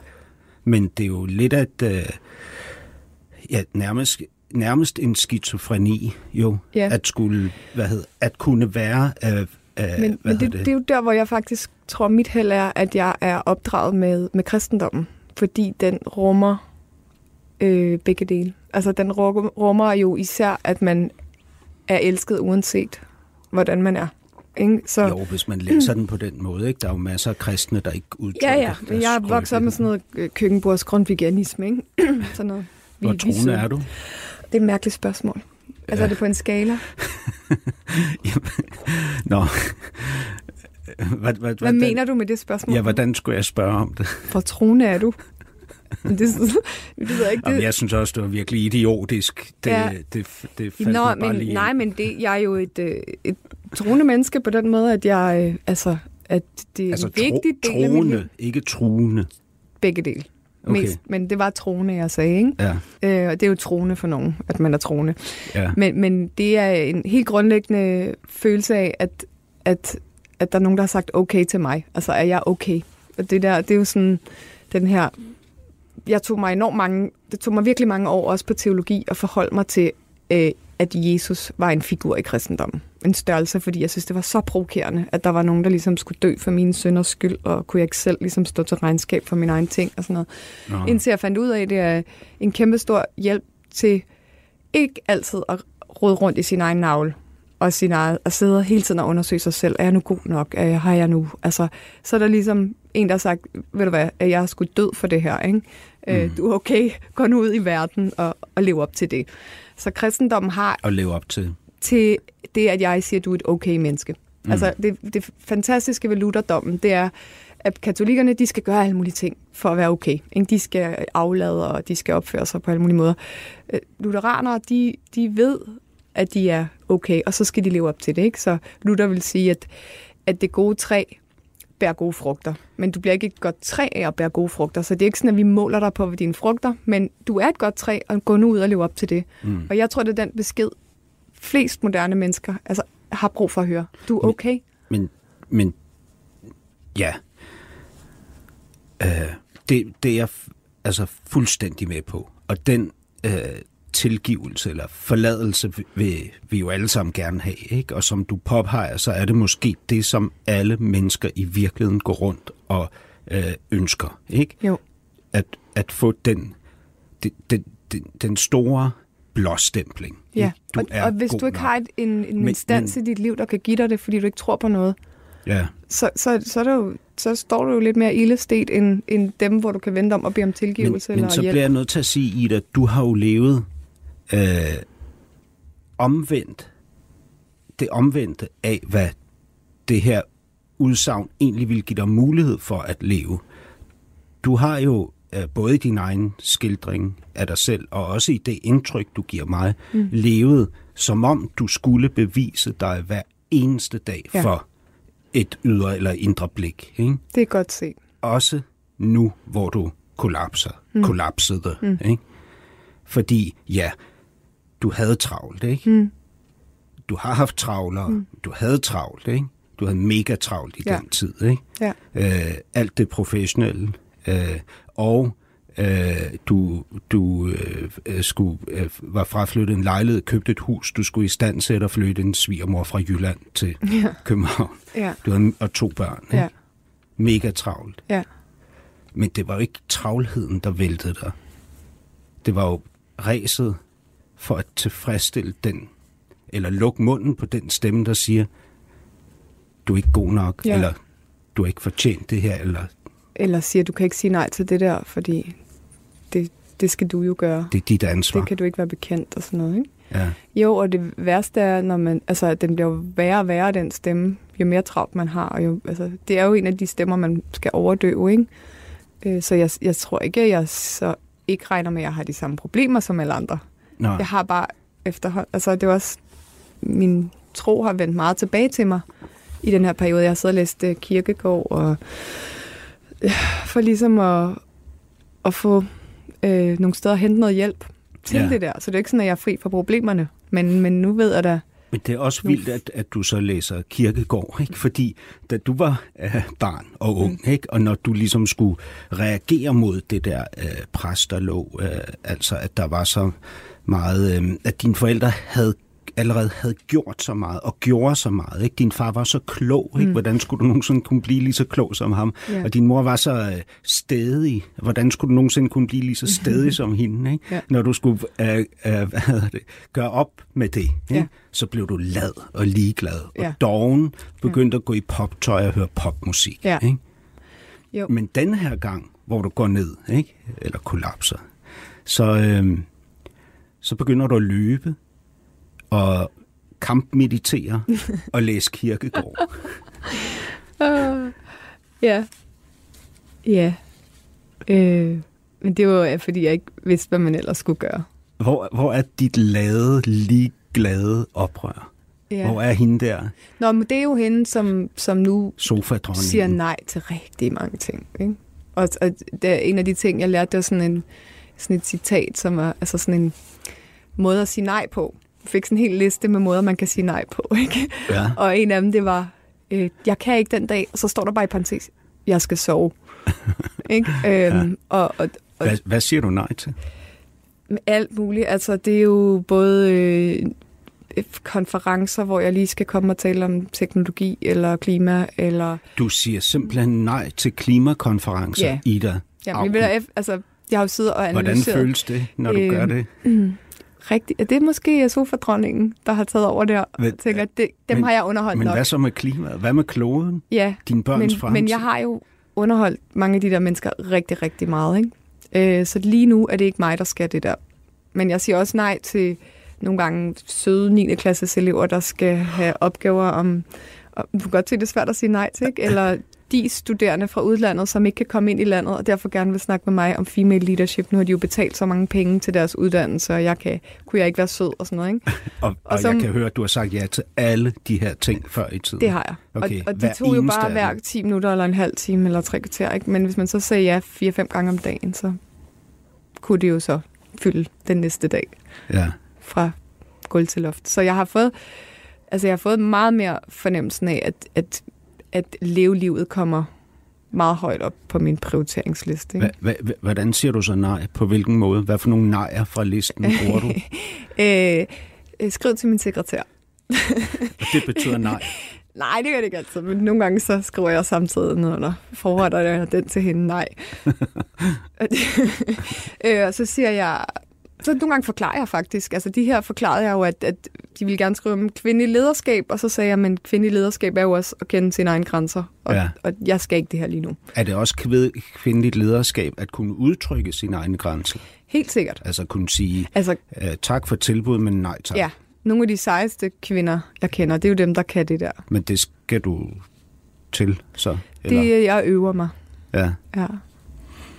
Så der er stadig en stemme derinde, der siger, at der er en konsekvens af øh, nejet? Øh, øh, nej, der er en impuls til at sige ja, som ja. jeg lige skal fange. Ikke? Og det, jeg tror, det er sådan, når man skal have nye vaner, så skal man tænke det som sådan en lille sti, man træder op i hjernen. Ikke? Så går man sådan, tik, tik, tik, så træder man en lille sti, og så, så bliver man ved med at gå ned ad den mange gange, og til sidst så har man en bane, der hedder nej, kunne det være, ikke? Ja. Øhm, som du har trådt græsset ned på den der sti op i din hjerne. Problemet er, at den anden motorvej med ja, den ligger der altså stadigvæk. Så en dag, hvor man er lidt uopmærksom eller træt, så kommer man til at gå ned ad den der ja, man ikke skulle ned af. Så må man have nogle sådan lidt bedre forsvarsværker, som en, en sekretær, der husker ind på, hvad ens prioriteter er, eller ja. andre. Ida, øh, der, der er noget andet, jeg gerne lige vil omkring, fordi du har jo fortalt om din bror Sune. Ja. Øh, han blev øh, ligesom sin far. Øh, og så var der altså øh, professionelt i hvert fald, ikke? Og så var der Ida, dig, du blev ligesom din mor. Først mm. teolog og siden politiker. Og ikke bare politiker, politiker i SF mm. oprindeligt. Mm. Øhm, der er så også Kirsten, hun gik sin helt egne vegne. Hun er den ældste mm. søster, ikke? Øhm, men øhm, du, du har jo ligesom sagt fra starten, jeg vil ikke være teolog, jeg vil ikke være politiker. ja. Men du bliver det ja. alligevel. Ja. Og så siger du så, men jeg vil ikke bides af den politiske virus. Nej. Men det er du jo blevet. Ja, det er jo på en måde. Altså, øh, jeg er det jo, fordi at jeg har prøvet at være med til at forandre ting. Jeg har prøvet, hvordan det er at sidde og lave meget store beslutninger. Og, øh, og jeg har også bidt af det på den måde, at i dag havde jeg møde med vegetarisk forening for eksempel, ikke? og jeg, min hjerne går straks i gang med at løse deres problemer. Altså den går straks i gang med 25 forslag til dem om, hvad de kan gøre for at fremme deres dagsorden, og hvad jeg kan gøre, og hvordan vi kan hjælpe hinanden. Så, så det, det er jo nok virus. Ja til dem.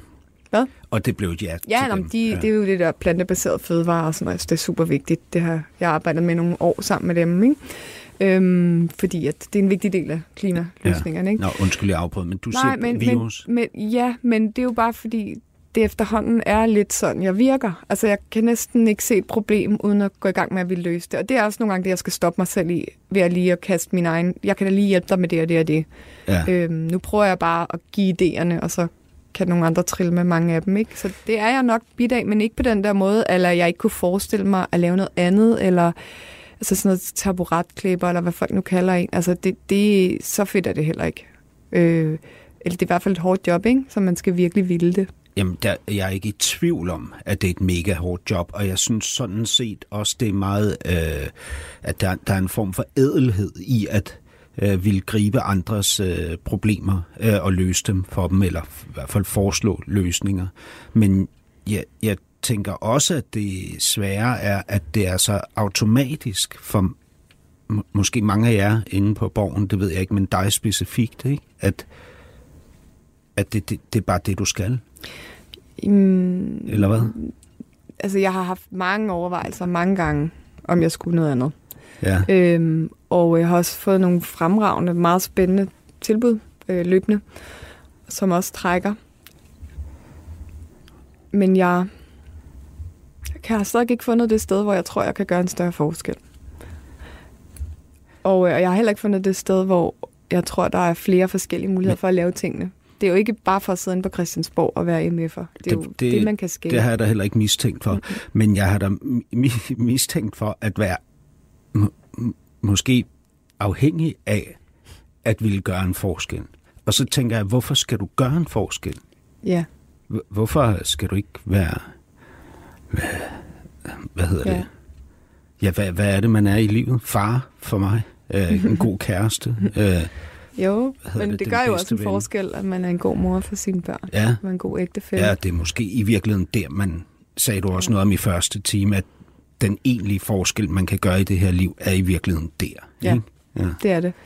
Men, og jeg har men, også sat min, jeg har også klart sat mine ambitioner ned om, hvad det er for en forskel, jeg skal gøre. Det har jeg vist gjort løbende, fra jeg var 6-7 år. Øh, sat ambitionerne ned om, hvor meget der kunne fikses. Øhm, Du har simpelthen, siden du var... jeg tror, jeg havde sådan år. en forestilling om, da jeg var syv år, at hvis jeg lige fik 10 minutter øh, til at holde en tale for hele verden, så, kunne vi jo, så ville jeg forklare, hvorfor fred var meget bedre end krig. Og, Øh. og så ville verden lytte Ja, selvfølgelig. og blive fredfyldt. Helt klart. Og, øh, og jeg havde... Og, og hvad, hvad, hvad vil der så Ja. ske for dig, for Okay. okay. seksårige Ida? Nå, det er Hvis- så langt tænker jeg ikke, tror jeg. Det ville sikkert være forfærdeligt. Jeg er utrolig glad for, at det ikke er mig, der er Greta Thunberg.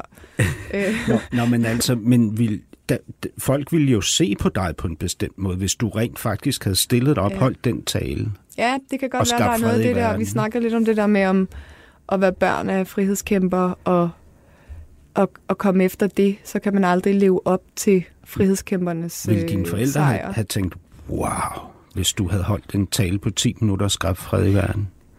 Altså, det, du skal ud i mange led for at lave den slutning til, at det var det, der drev mig. For det var virkelig, du ved, fred. Ikke? Det, og det driver mange børn. Hvis du læser sådan nogle blå bøger, så hvad hader du mest? Så er det sådan noget krig, ost og altså ingen lompenge eller sådan noget. Ikke? Så det er jo højt på listen for mange børn at, at ordne sådan nogle ting. Om, om det er den samme drivkraft, som handler om at blive set af sin mor og far, som vi snakkede om sidste gang. Det, det er det nok. Men, men det er ikke det, man tænker, når man er seks år Mm. direkte. Det er, når man fortolker sig selv bagudrettet, ikke? Ja, men øh, jeg, jeg ved, altså, øh, med mindre du er fuldstændig anderledes end jeg er, så er den seksårige stadig derinde i en ret øh, dominerende position. Jamen, det er de jo. Altså, det, det, du har alle dine aldre med dig, tror jeg. Og Så- nogle gange skal man lige vise omsorg for sine forskellige aldre. Øhm, og de kan løbe afsted med en lige pludselig om en 10 år og ja. sidde tilbage Men med det her, jeg sidder her og laver lige nu, mm. ikke? altså med dig i denne her situation, i det her studie, på det her tidspunkt i mit liv, er jo nok øh, seksårige Hassan, der tænker, hvis jeg bare kan få øh, hvad hedder det, øh, br- brudt, øh, øh, eller få, få det her menneske over for mig til at lægge skjoldet, så får jeg skabt den forbindelse fra menneskesjæl til menneskesjæl, som vil gøre den store afgørende forskel, som vil gøre, at mor og far holder op med at skændes måske, eller sådan noget. Ja, du har en sådan en ret stor trang til at, at være tæt på et andet menneske, ikke? Jo, Den kender jeg også godt. Altså, det kan også gøre en til en ret irriterende borddame. Nogle Ja. gange, fordi man pludselig sidder og laver psykoterapi på sine øh, brorherrer, mens man... Øh, øh, og som jeg gør på dig. Ja. øhm, ja, altså... Jeg, jeg, det er jo så også en af de ting, jeg har prøvet at gøre noget ved, ikke? Altså, den der... Vi snakkede til sidst om at vende sig om fra sin mor og far. Ikke Ja. at stå og kigge på dem. Og Ja. dreje sig væk derfra. Det har jeg haft nogle helt sådan... Nærmest en meget konkrete begivenheder, som jeg synes er private, og jeg har ikke tænkt mig at fortælle om dem, men også i det her forløb, hvor jeg nærmest har tænkt sådan, og nu drejer jeg mig lige fra at stå og kigge på mine forældre til at kigge på mine børn. Øhm, og de, de er altså virkelig sunde og befriende. Dine børn. Ja, nej, den, de handlinger, de oplevelser, hvor man står der og er meget fokuseret på, hvad ens forældre og deres, hvad de tænker de, og hvad gør de, og sådan noget, til man lige pludselig, hov, det er altså mine børn, der skal i første række her. Jeg vender mig om mod dem, ikke? Ja, Øhm, den bevægelse har også været meget frisættende. ja.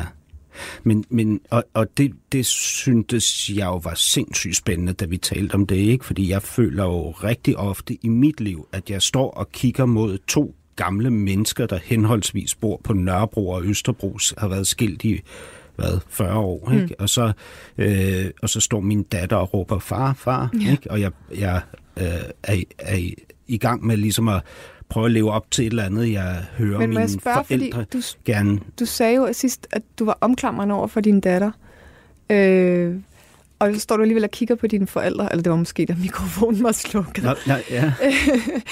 øhm, Jamen, på hvilken måde kan du Jamen, huske, hvad jeg du, sagde? du sagde noget med, at hun oplevede det lidt omklamrende øh, som far.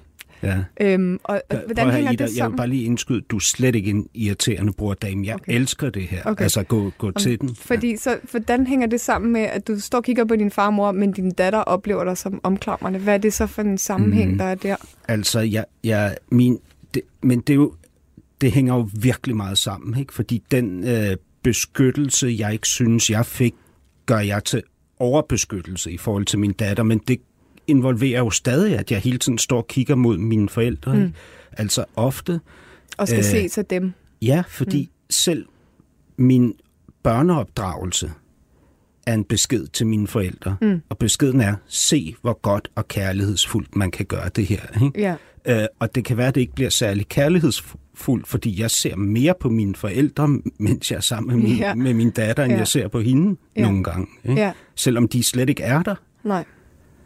Men jeg tror, der er... Altså, man, man skal vende sig om. Du skal stå rigtigt i rækkefølgen. Ja. Dine forældre skal stå bag dig. Men, men der, og der bliver jeg jo nødt til at sige, fordi nu er det jo, øh, hvad hedder det, et portrætprogram, hvor Ida Augen skal ja. ja. portrætteres. Ikke?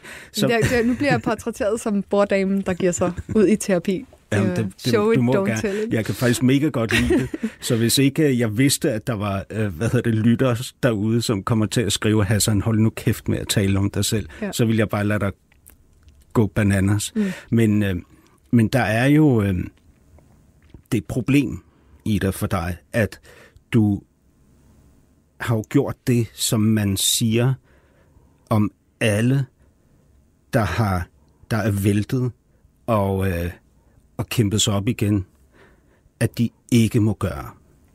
Altså, bandekriminelle, som har været i et exit-program, må ikke hænge ud med de gamle. Så jeg er recidiv. Du er recidiv, massivt recidiv lige nu. Og du risikerer jo alt Ja. ved, at, ved at gøre det. ja. Altså, du risikerer jo hele den frigørelse, hele den erkendelse, du har været igennem på den her rejse. Det allervigtigste i den er, at du skal ophøre med at stå og kigge efter dine forældre og se mm. dine børn. Mm. Alt det risikerer du ved at træde ind i bandelandet igen. Ja. Ja, men jeg tror desværre, at den der du er selvkanin eller cirkushest, eller hvad det er, der bor i mig, vil gøre det samme i et andet job også. Altså vil give sig til at løbe 200 timer og løse alle mulige mærkelige problemer. Øh, så jeg tror, det vil flytte med mig. Ikke ligesom, at når man bliver skilt, du vil jo opleve dit nye parforhold, at hov, det var ikke den anden, der var så irriterende. Det var måske mig, der havde det med, ikke? Altså, ja. ja, det kan være, at du kommer dertil på et tidspunkt. Jeg ved ikke. Det, det er du nok, Hassan. Men, men på en eller anden måde tror jeg, at de der skavanker, de vil følge med mig, øh, uanset hvor jeg gik hen. Så det er en daglig Men kamp. det kan du jo kun finde ud af ved at gå et andet sted hen. Ja, jeg har mange undskyldninger for ikke at gå et andet sted. Ja, og de undskyldninger, det er jo alle sammen nogen, der understøtter den ene sætning, som stod så tydeligt frem efter første time, ikke? som sagde, jeg er tilbage her på borgen, fordi jeg ikke kan lade være. Ja. Ja. ja. Men det er nok rigtigt. Altså, jeg kan ikke lade være. Men det er jo ikke fordi, at jeg tror, jeg ikke udlever mig selv, hvis jeg er der. Den, den har jeg lagt i kraven. Det har jeg faktisk. Altså, jeg har haft det helt okay med Hvad at være, være væk. Det, er- altså, det, det lyder jo enormt kedeligt. Du stopper mig lige om lidt. Altså, men, men når man tager klimaproblemerne meget alvorligt, og synes, at, at jeg lidt spilder min tid, når jeg laver alt for meget andet, øhm, så, så, så, kan jeg, så, så skal jeg være der, hvor jeg Men kan hvad, gøre hvad noget det. sker der, når du øh, oplever, at du spilder tiden med dig følelsesmæssigt? Mm. Så før i tiden, der var det jo helt klart sådan en, den dårlige, dår- dårlige udgave af protestantismen, ikke? som var, at så er jeg nok direkte på vej i helvede, øh, hvis ikke jeg arbejder, arbejder, arbejder. Ikke? Det som Max Weber har skrevet om øh, sammenhængen mellem kapitalismen og protestantismens ånd.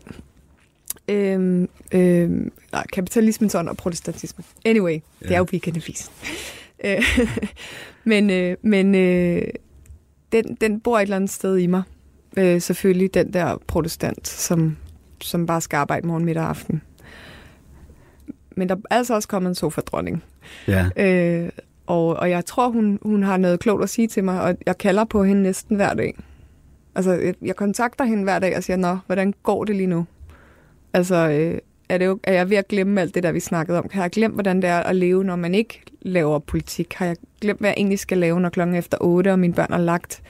Så skal jeg lige hu, jeg kan faktisk jo godt finde strikketøjet frem, eller hvad jeg nu øh, gjorde før i tiden, gå i haven, eller lave mad, eller nogle af de der ting, som, som jeg brugte til at, at se, hvor dejligt livet er, bare ved at være det. Altså bare være i det. Altså, du fik jo en sådan livsåbenbaring, ikke? Da du gik derhjemme nu her, hvor du sagde lige pludselig, så kunne du smage ja. ting igen, Ja. og dufte, øh, Ja. og se. sanserne tilbage. Ja. Ja. altså alt det, der er uden for borgen. Ja, Men, og det, det tror jeg, altså, det tror jeg, man skal blive ved med at minde sig selv om hele tiden. Fordi det, altså, nu mødte jeg, jeg snakkede med en, som har været meget kraftsyg, øhm, og, øh, og heldigvis er blevet helbredt, men hun sagde ligesom, jamen det holdt lige tre måneder, den der Ja, taknemmelighed det er det, over... det, er det, der er problemet. Ja. Ikke? Det er jo fuldstændig som den der, når vi tager til Bali med vores øh, øh, børn, ikke? Og, og siger, okay, der fandt jeg simpelthen nøglen til mm-hmm. samme eksistens. Ikke? Ja. Og så køber vi fire Sara'er, Ja. ikke? og tager dem med hjem. Ikke? Og vi har dem på én gang derhjemme, Ja. og så føles de helt... Helt mærkeligt. Men der er ikke andet end at få nogle bedre vaner. Og det lyder kedeligt, men det er det, der skal til. Altså det er simpelthen sådan noget med, hvor mange timer må man lave det? Hvor meget kan man nå? Hvor meget skal man slappe af? Hvor meget skal man være hård med? Altså, det, så skal du I have en vane om at tage de der sejre på hver lørdag øh, sammen. Og så det er ikke til diskussion. Men altså, jeg ved jo godt, Det er det eneste forsvar mod de der tre måneder, hvor jo, det hele bliver jo, normalt men, igen. Men prøv at høre, det er jo voldsomme kræfter, man er op imod. Ikke? det er Jan og, Jan og Ying. altså, ja, altså inde i mig er det i hvert fald, ved jeg, det er ekstremt voldsomme kræfter, mm. ikke? Fordi jeg, jeg ligger jo og leger med min datters øh, lykke, når jeg, øh, hvad hedder det, bliver ved med at, at, øh, at fodre min afhængighed. Jamen, der tror jeg simpelthen, du overvurderer dig selv. Altså, det Sæt-? Zetland havde en ret fin øh, en af de der singles eller artikler om, at, øh, at vi, vi stærkt overvurderer vores indflydelse på vores børn. Altså, jeg tror simpelthen ikke, at vi kan ødelægge vores børn så meget, som vi... Tror ikke, at hendes Så meget som helt- vores forældre Nej, gjorde. så gør det, som jeg snakkede med min, min svigerinde om. Lad os spare op til noget terapi til vores børn. det, altså, det kan børneopsparingen blive brugt til, ikke? Altså, jeg har jo siddet, øh, jeg har jo nærmest kun siddet over for mennesker her i det her øh, studie, øh, eller i alle de studier, jeg har siddet i, øh, som var blevet ødelagt af deres forældres... Ja, øh, Men det er jo også en lille smule ansvarsfralæggende, ikke? Altså, og jeg tror ikke, jeg tror, vi former vores børn, vi gør alt muligt. Vi får altså også mange gode ting med fra vores forældre, som, som, ja. som vi også altså, skal være taknemmelige for. Det er jo en del af at blive voksen. Det er jo, altså, at man selv må tage det der på sig. Du kan ikke blive ved med at give din mor og far skylden. Må du altså blive voksen. siger du til dem og kigger mig direkte ind i øjnene. Ja. ja. Ja. Øhm, men, Tror der siger din kæreste ikke nogle gange det til dig også? Hun er jo endda en del yngre end dig, ikke? jo, jo, hun er faktisk øh, aldersmæssigt tættere på min datter end på mig. Ja. Men hun kunne sikkert stadigvæk godt nogle gange ønske, at... ja, jamen, det er jeg helt sikker på. Selvfølgelig. ja. Selvfølgelig tænker hun det. Ja. Ja. Men jeg taler faktisk ikke ret meget om min barndom og mine forældre med hende Nej. af en eller anden grund. Men jeg tror, du, at man skal se det sådan, at de ting, der Taler sker... I om det derhjemme? Ja, altså ja. du og Bent? Meget. Ja, ja, det, det ta- talte vi rigtig meget om, især da vi lige mødte hinanden. Der tror jeg, han ligesom... Der er han jo 10 år ældre end mig, så der skulle han ligesom ruske op i nogle ting, hvor jeg på en måde stadigvæk reproducerede meget af min families opfattelse af verden og sådan nogle ting. Så Mm. det var øh, en stor hjælp, at han ligesom gjorde opmærksom på nogle ting, og gjorde opmærksom på nogle strukturer, jeg var i, og nogle tankebaner og sådan noget. Han har været ret god til at, sådan at, at pege det ud for mig. Det har været en stor lettelse, synes jeg. Mm. Øhm, Du siger, øh, du siger på et tidspunkt, at det bedste karriereråd, du kan give, det er, at man skal finde den helt rigtige partner. ja, men ved du, hvem jeg citerer? Nej. Min mor. Så, så okay, så, så Ida, du bliver teolog som hende, ja. du bliver øh, SF-politiker Ja. som hende, og du finder en mand, som hun gjorde, Ja, ja, som det er ikke løgn. Det er, altså, er men stabil, rolig. Finn går siger jo sådan her, prøv lige at høre, ens liv er en trio, hvor man selv er forsanger, og ens mor og far spiller trommer og bas.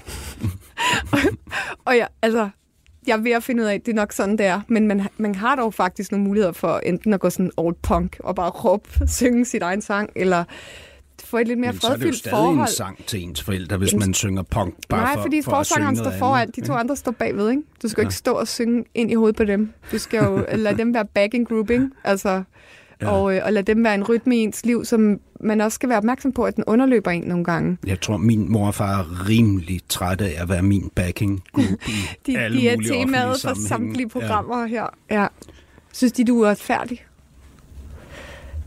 Ja. Nej, det tror jeg ikke. Nej. Har, får de nogle for de provision, eller får de procenter af dine programmer? Det burde de jo egentlig få. Ja. Uh, nej, altså jeg tror, min, min, jeg tror min, min mor kan ikke lide, når jeg skærer tingene for hårdt op. Når jeg for eksempel siger, at mine forældre er knippet og knaldet i 70'erne, så siger hun, nej, det er faktisk ikke rigtigt, Hassan. Det, Det var Det i var 60'erne. det hedder bollet. Ikke? Okay. Uh, nej, altså så, så synes hun, det er for hårdt skåret op. Ikke? Ja, ja. Øhm, Min far har mere sådan pragmatisk. Han siger, at det er jo dit udtryk. Altså, det er jo din historie. Den har du den fulde ret til. Okay. Ikke? Ja. Flippet. Det må du gerne sige, ligesom du vil. ja. Ja. Øhm, men, men vi var lige inde på det der med... Øhm, eller jeg vil gerne omkring sådan noget med... Øh, alle ved jo, hvor du står lige nu. ikke? Du er, er hoppet øh, fra et parti til et andet, øh, og det er anden gang, det sker for dig, eller du foretager det.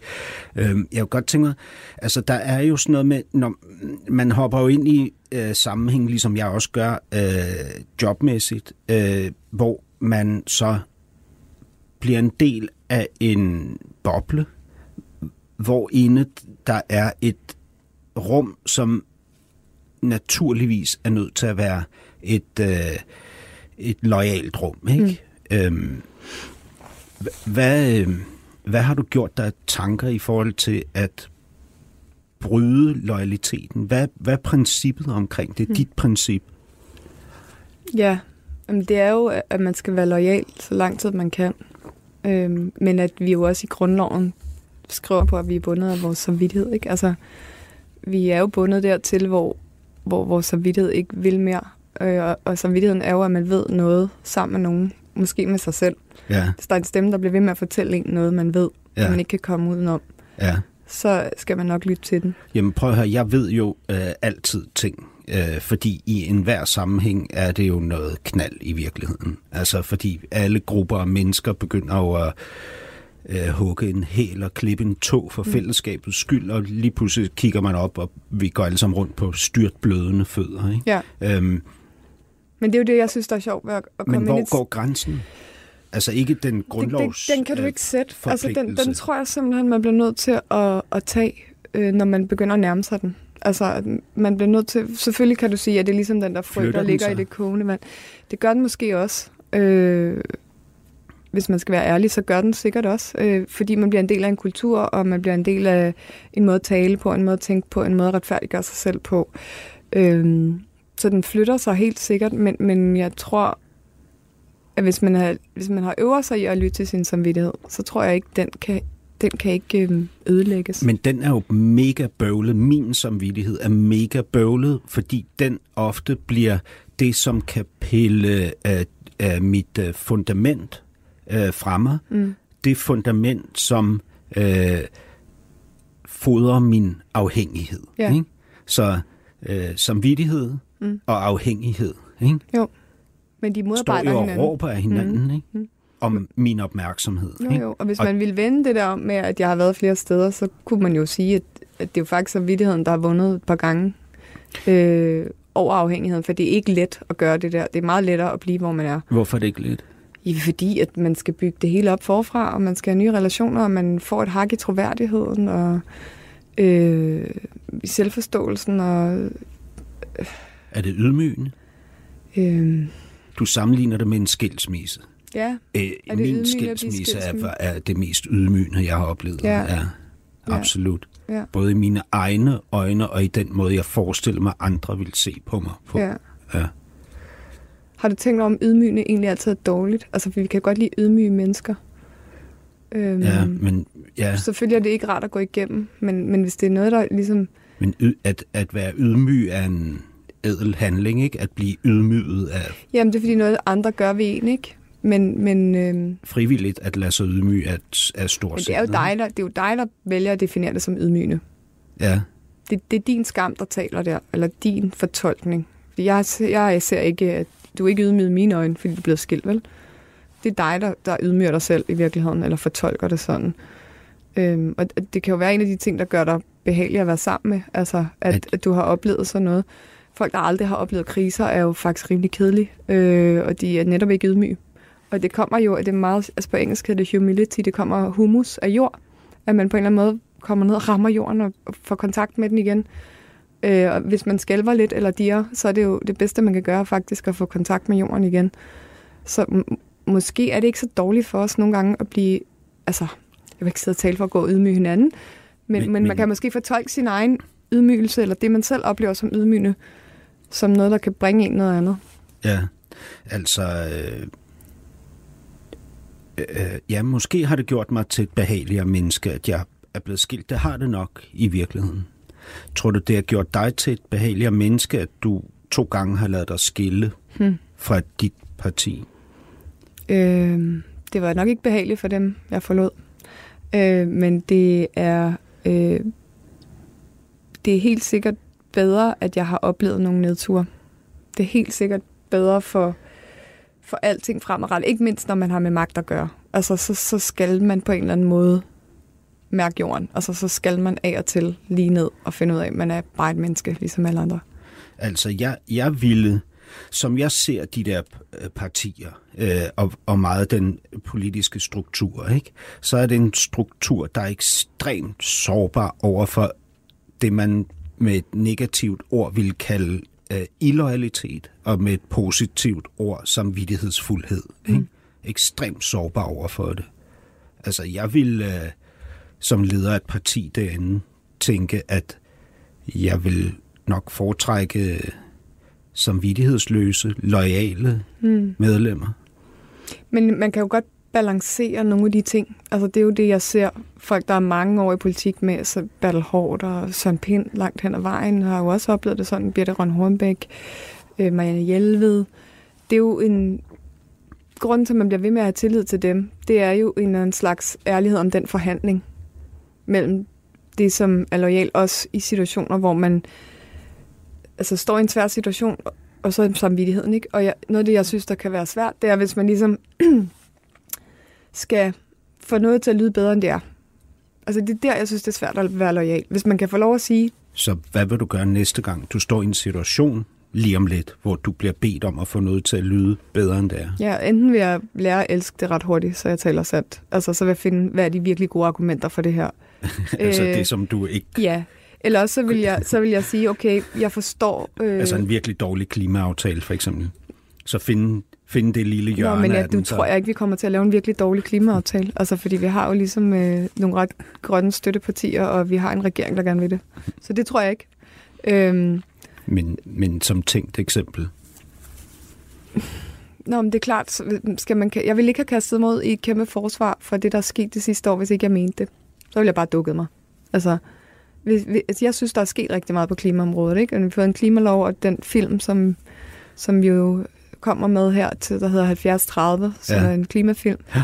øh, som både har Dan Jørgensen og unge klimaaktivister Og Den- dig. og mig, ja, den viser faktisk den anden side af politik, Ja. som ikke er den studiehandel Hal- og den nedtur, som mange oplever det som. Der er rigtig mange dele af politik, hvor at det kan ud og til se ud som om, oh, kom de ikke længere, men indadtil så er der været, så er det virkelig, altså, fordi man skal balancere så mange hensyn hele tiden, og fordi man, du ved, det kan lyde enormt godt at halvere antallet af, af øh, øh, dyr i Danmark. Men du skal lige ud til nogle landmænd og enten ekspropriere dem, eller altså, Mm. øh, finde alle de penge. Vil du, vil du finde 100 milliarder til det? Altså, når Mm. man, skal der så ikke være skoler eller hvad? Altså, det, der er, politik er bare øh, tit, tit står man med en dårlig løsning og en katastrofal lø- løsning. Og så tager man den dårlige og får den til at se lidt bedre ud. Og der kan det jo være sundt nok bare at være ærlig om, ja, det kunne godt i teorien have været bedre at gøre sådan og sådan. Mm. Men Altså hende der øh, seksårige Ida. Mm. Øh, hun ville jo ikke acceptere sådan en formulering af, af tingene, som du kommer med lige nu, eller hvad? Nej, sikkert ikke. Hun ville, hun ville mene, at øh, hvis hun lige kunne få et kvarter med mig, så skulle hun nok lige forklare mig, hvordan det hang sammen. Øh, men der er jo en grund til, at jeg ikke er seks år mere. Altså, der er jo en grund til, at jeg, at jeg har forstået, hvad forandringer kræver, og hvor svært det er at lave dem. Ja. Altså, øhm. så, så jo, der bor også en seksårig i mig, der aldrig synes, det er godt nok, og synes, det går for langsomt, og er en lille smule i klimapanik. Men der er også en, der har sagt, mm, okay, hvad nytter det at gå i panik? Altså... Men, men, men vil man ikke kunne sige, at 42-årige Ida Augen, som du er i dag, øh, indeholdende 6-årige Ida, er mega misundelig på Greta Thunberg og vil elske, at hun kunne have været hende? Jeg, jeg ved i hvert fald, at, at jeg selv for en, altså, som 20-årig ville have været mega misundelig. Altså, og synes, hold kæft, givet var mig, der havde kunne drive det der og lede det og været sådan der. Øhm, og, og sikkert også fået den opmærksomhed, som i øvrigt Greta Thunberg virkelig ikke ser ud til at nyde. Det tror jeg helt oprigtigt ikke, hun gør. Så den måde hun jo ret genial idol, fordi hun ikke vil være det. Altså, øh, men, men nej, det er jo en af de ting, jeg ligesom har aflevet lidt, det er den der følelse af at sammenligne mig Altså, det er virkelig usundt at sammenligne sig med andre mennesker, fordi det får man kun mindre værd af. Altså, og man, man sidder og altså vil jeg så også gerne have de sygdomme, hun har med, og problemer, hun har, og de svære folkeskole, hun sikkert har haft, og man skal jo tage hele pakken med, Men hvis man endelig vil bytte. Altså, så nej tak. Øh, nu, hvad hedder det, klima på den måde er jo ikke min dagsorden. Mm. Jeg vil gøre det til min dagsorden, hvis jeg kunne få den position, hun har i verden. Vil og det? jeg vil tage alle sygdommene med. Okay, Jamen, der, der er vi forskellige. Det vil jeg simpelthen ikke. Slet ikke. Altså, der elsker jeg mit eget liv for meget. Jeg har aldrig mødt en, jeg gerne vil bytte med. Aldrig nogensinde. Men jeg kan godt have lyst til at plukke hende deres ben, og hende deres intelligens, og hende deres humor, og hende deres hår. Og, altså, men det er jo, det, jeg tror, det er heller Juf, der siger det meget fint. Det er hele pakkenreglen. Altså, du skal tage hele pakkenreglen, og vil du egentlig gerne det? Øh, den, den synes jeg har været befriende for mig, sådan hele pakkenreglen. Der, der har jeg ikke mødt nogen endnu, hvor jeg gerne vil bytte. uh, Ida, uh, du er også et idol. Du er et, øh, et skrøbelighedsidol ja. Og tak, fordi du var gæst i det næste kapitel. Selv tak. Tilrettelægger var Peter Lindskov, producer Ninette Birk. Podcasten er sponsoreret af Maxus, som netop er lanceret i Danmark med 100% elektriske biler med moderne teknologi og højt udstyrsniveau. Find din forhandler på maxus-danmark.dk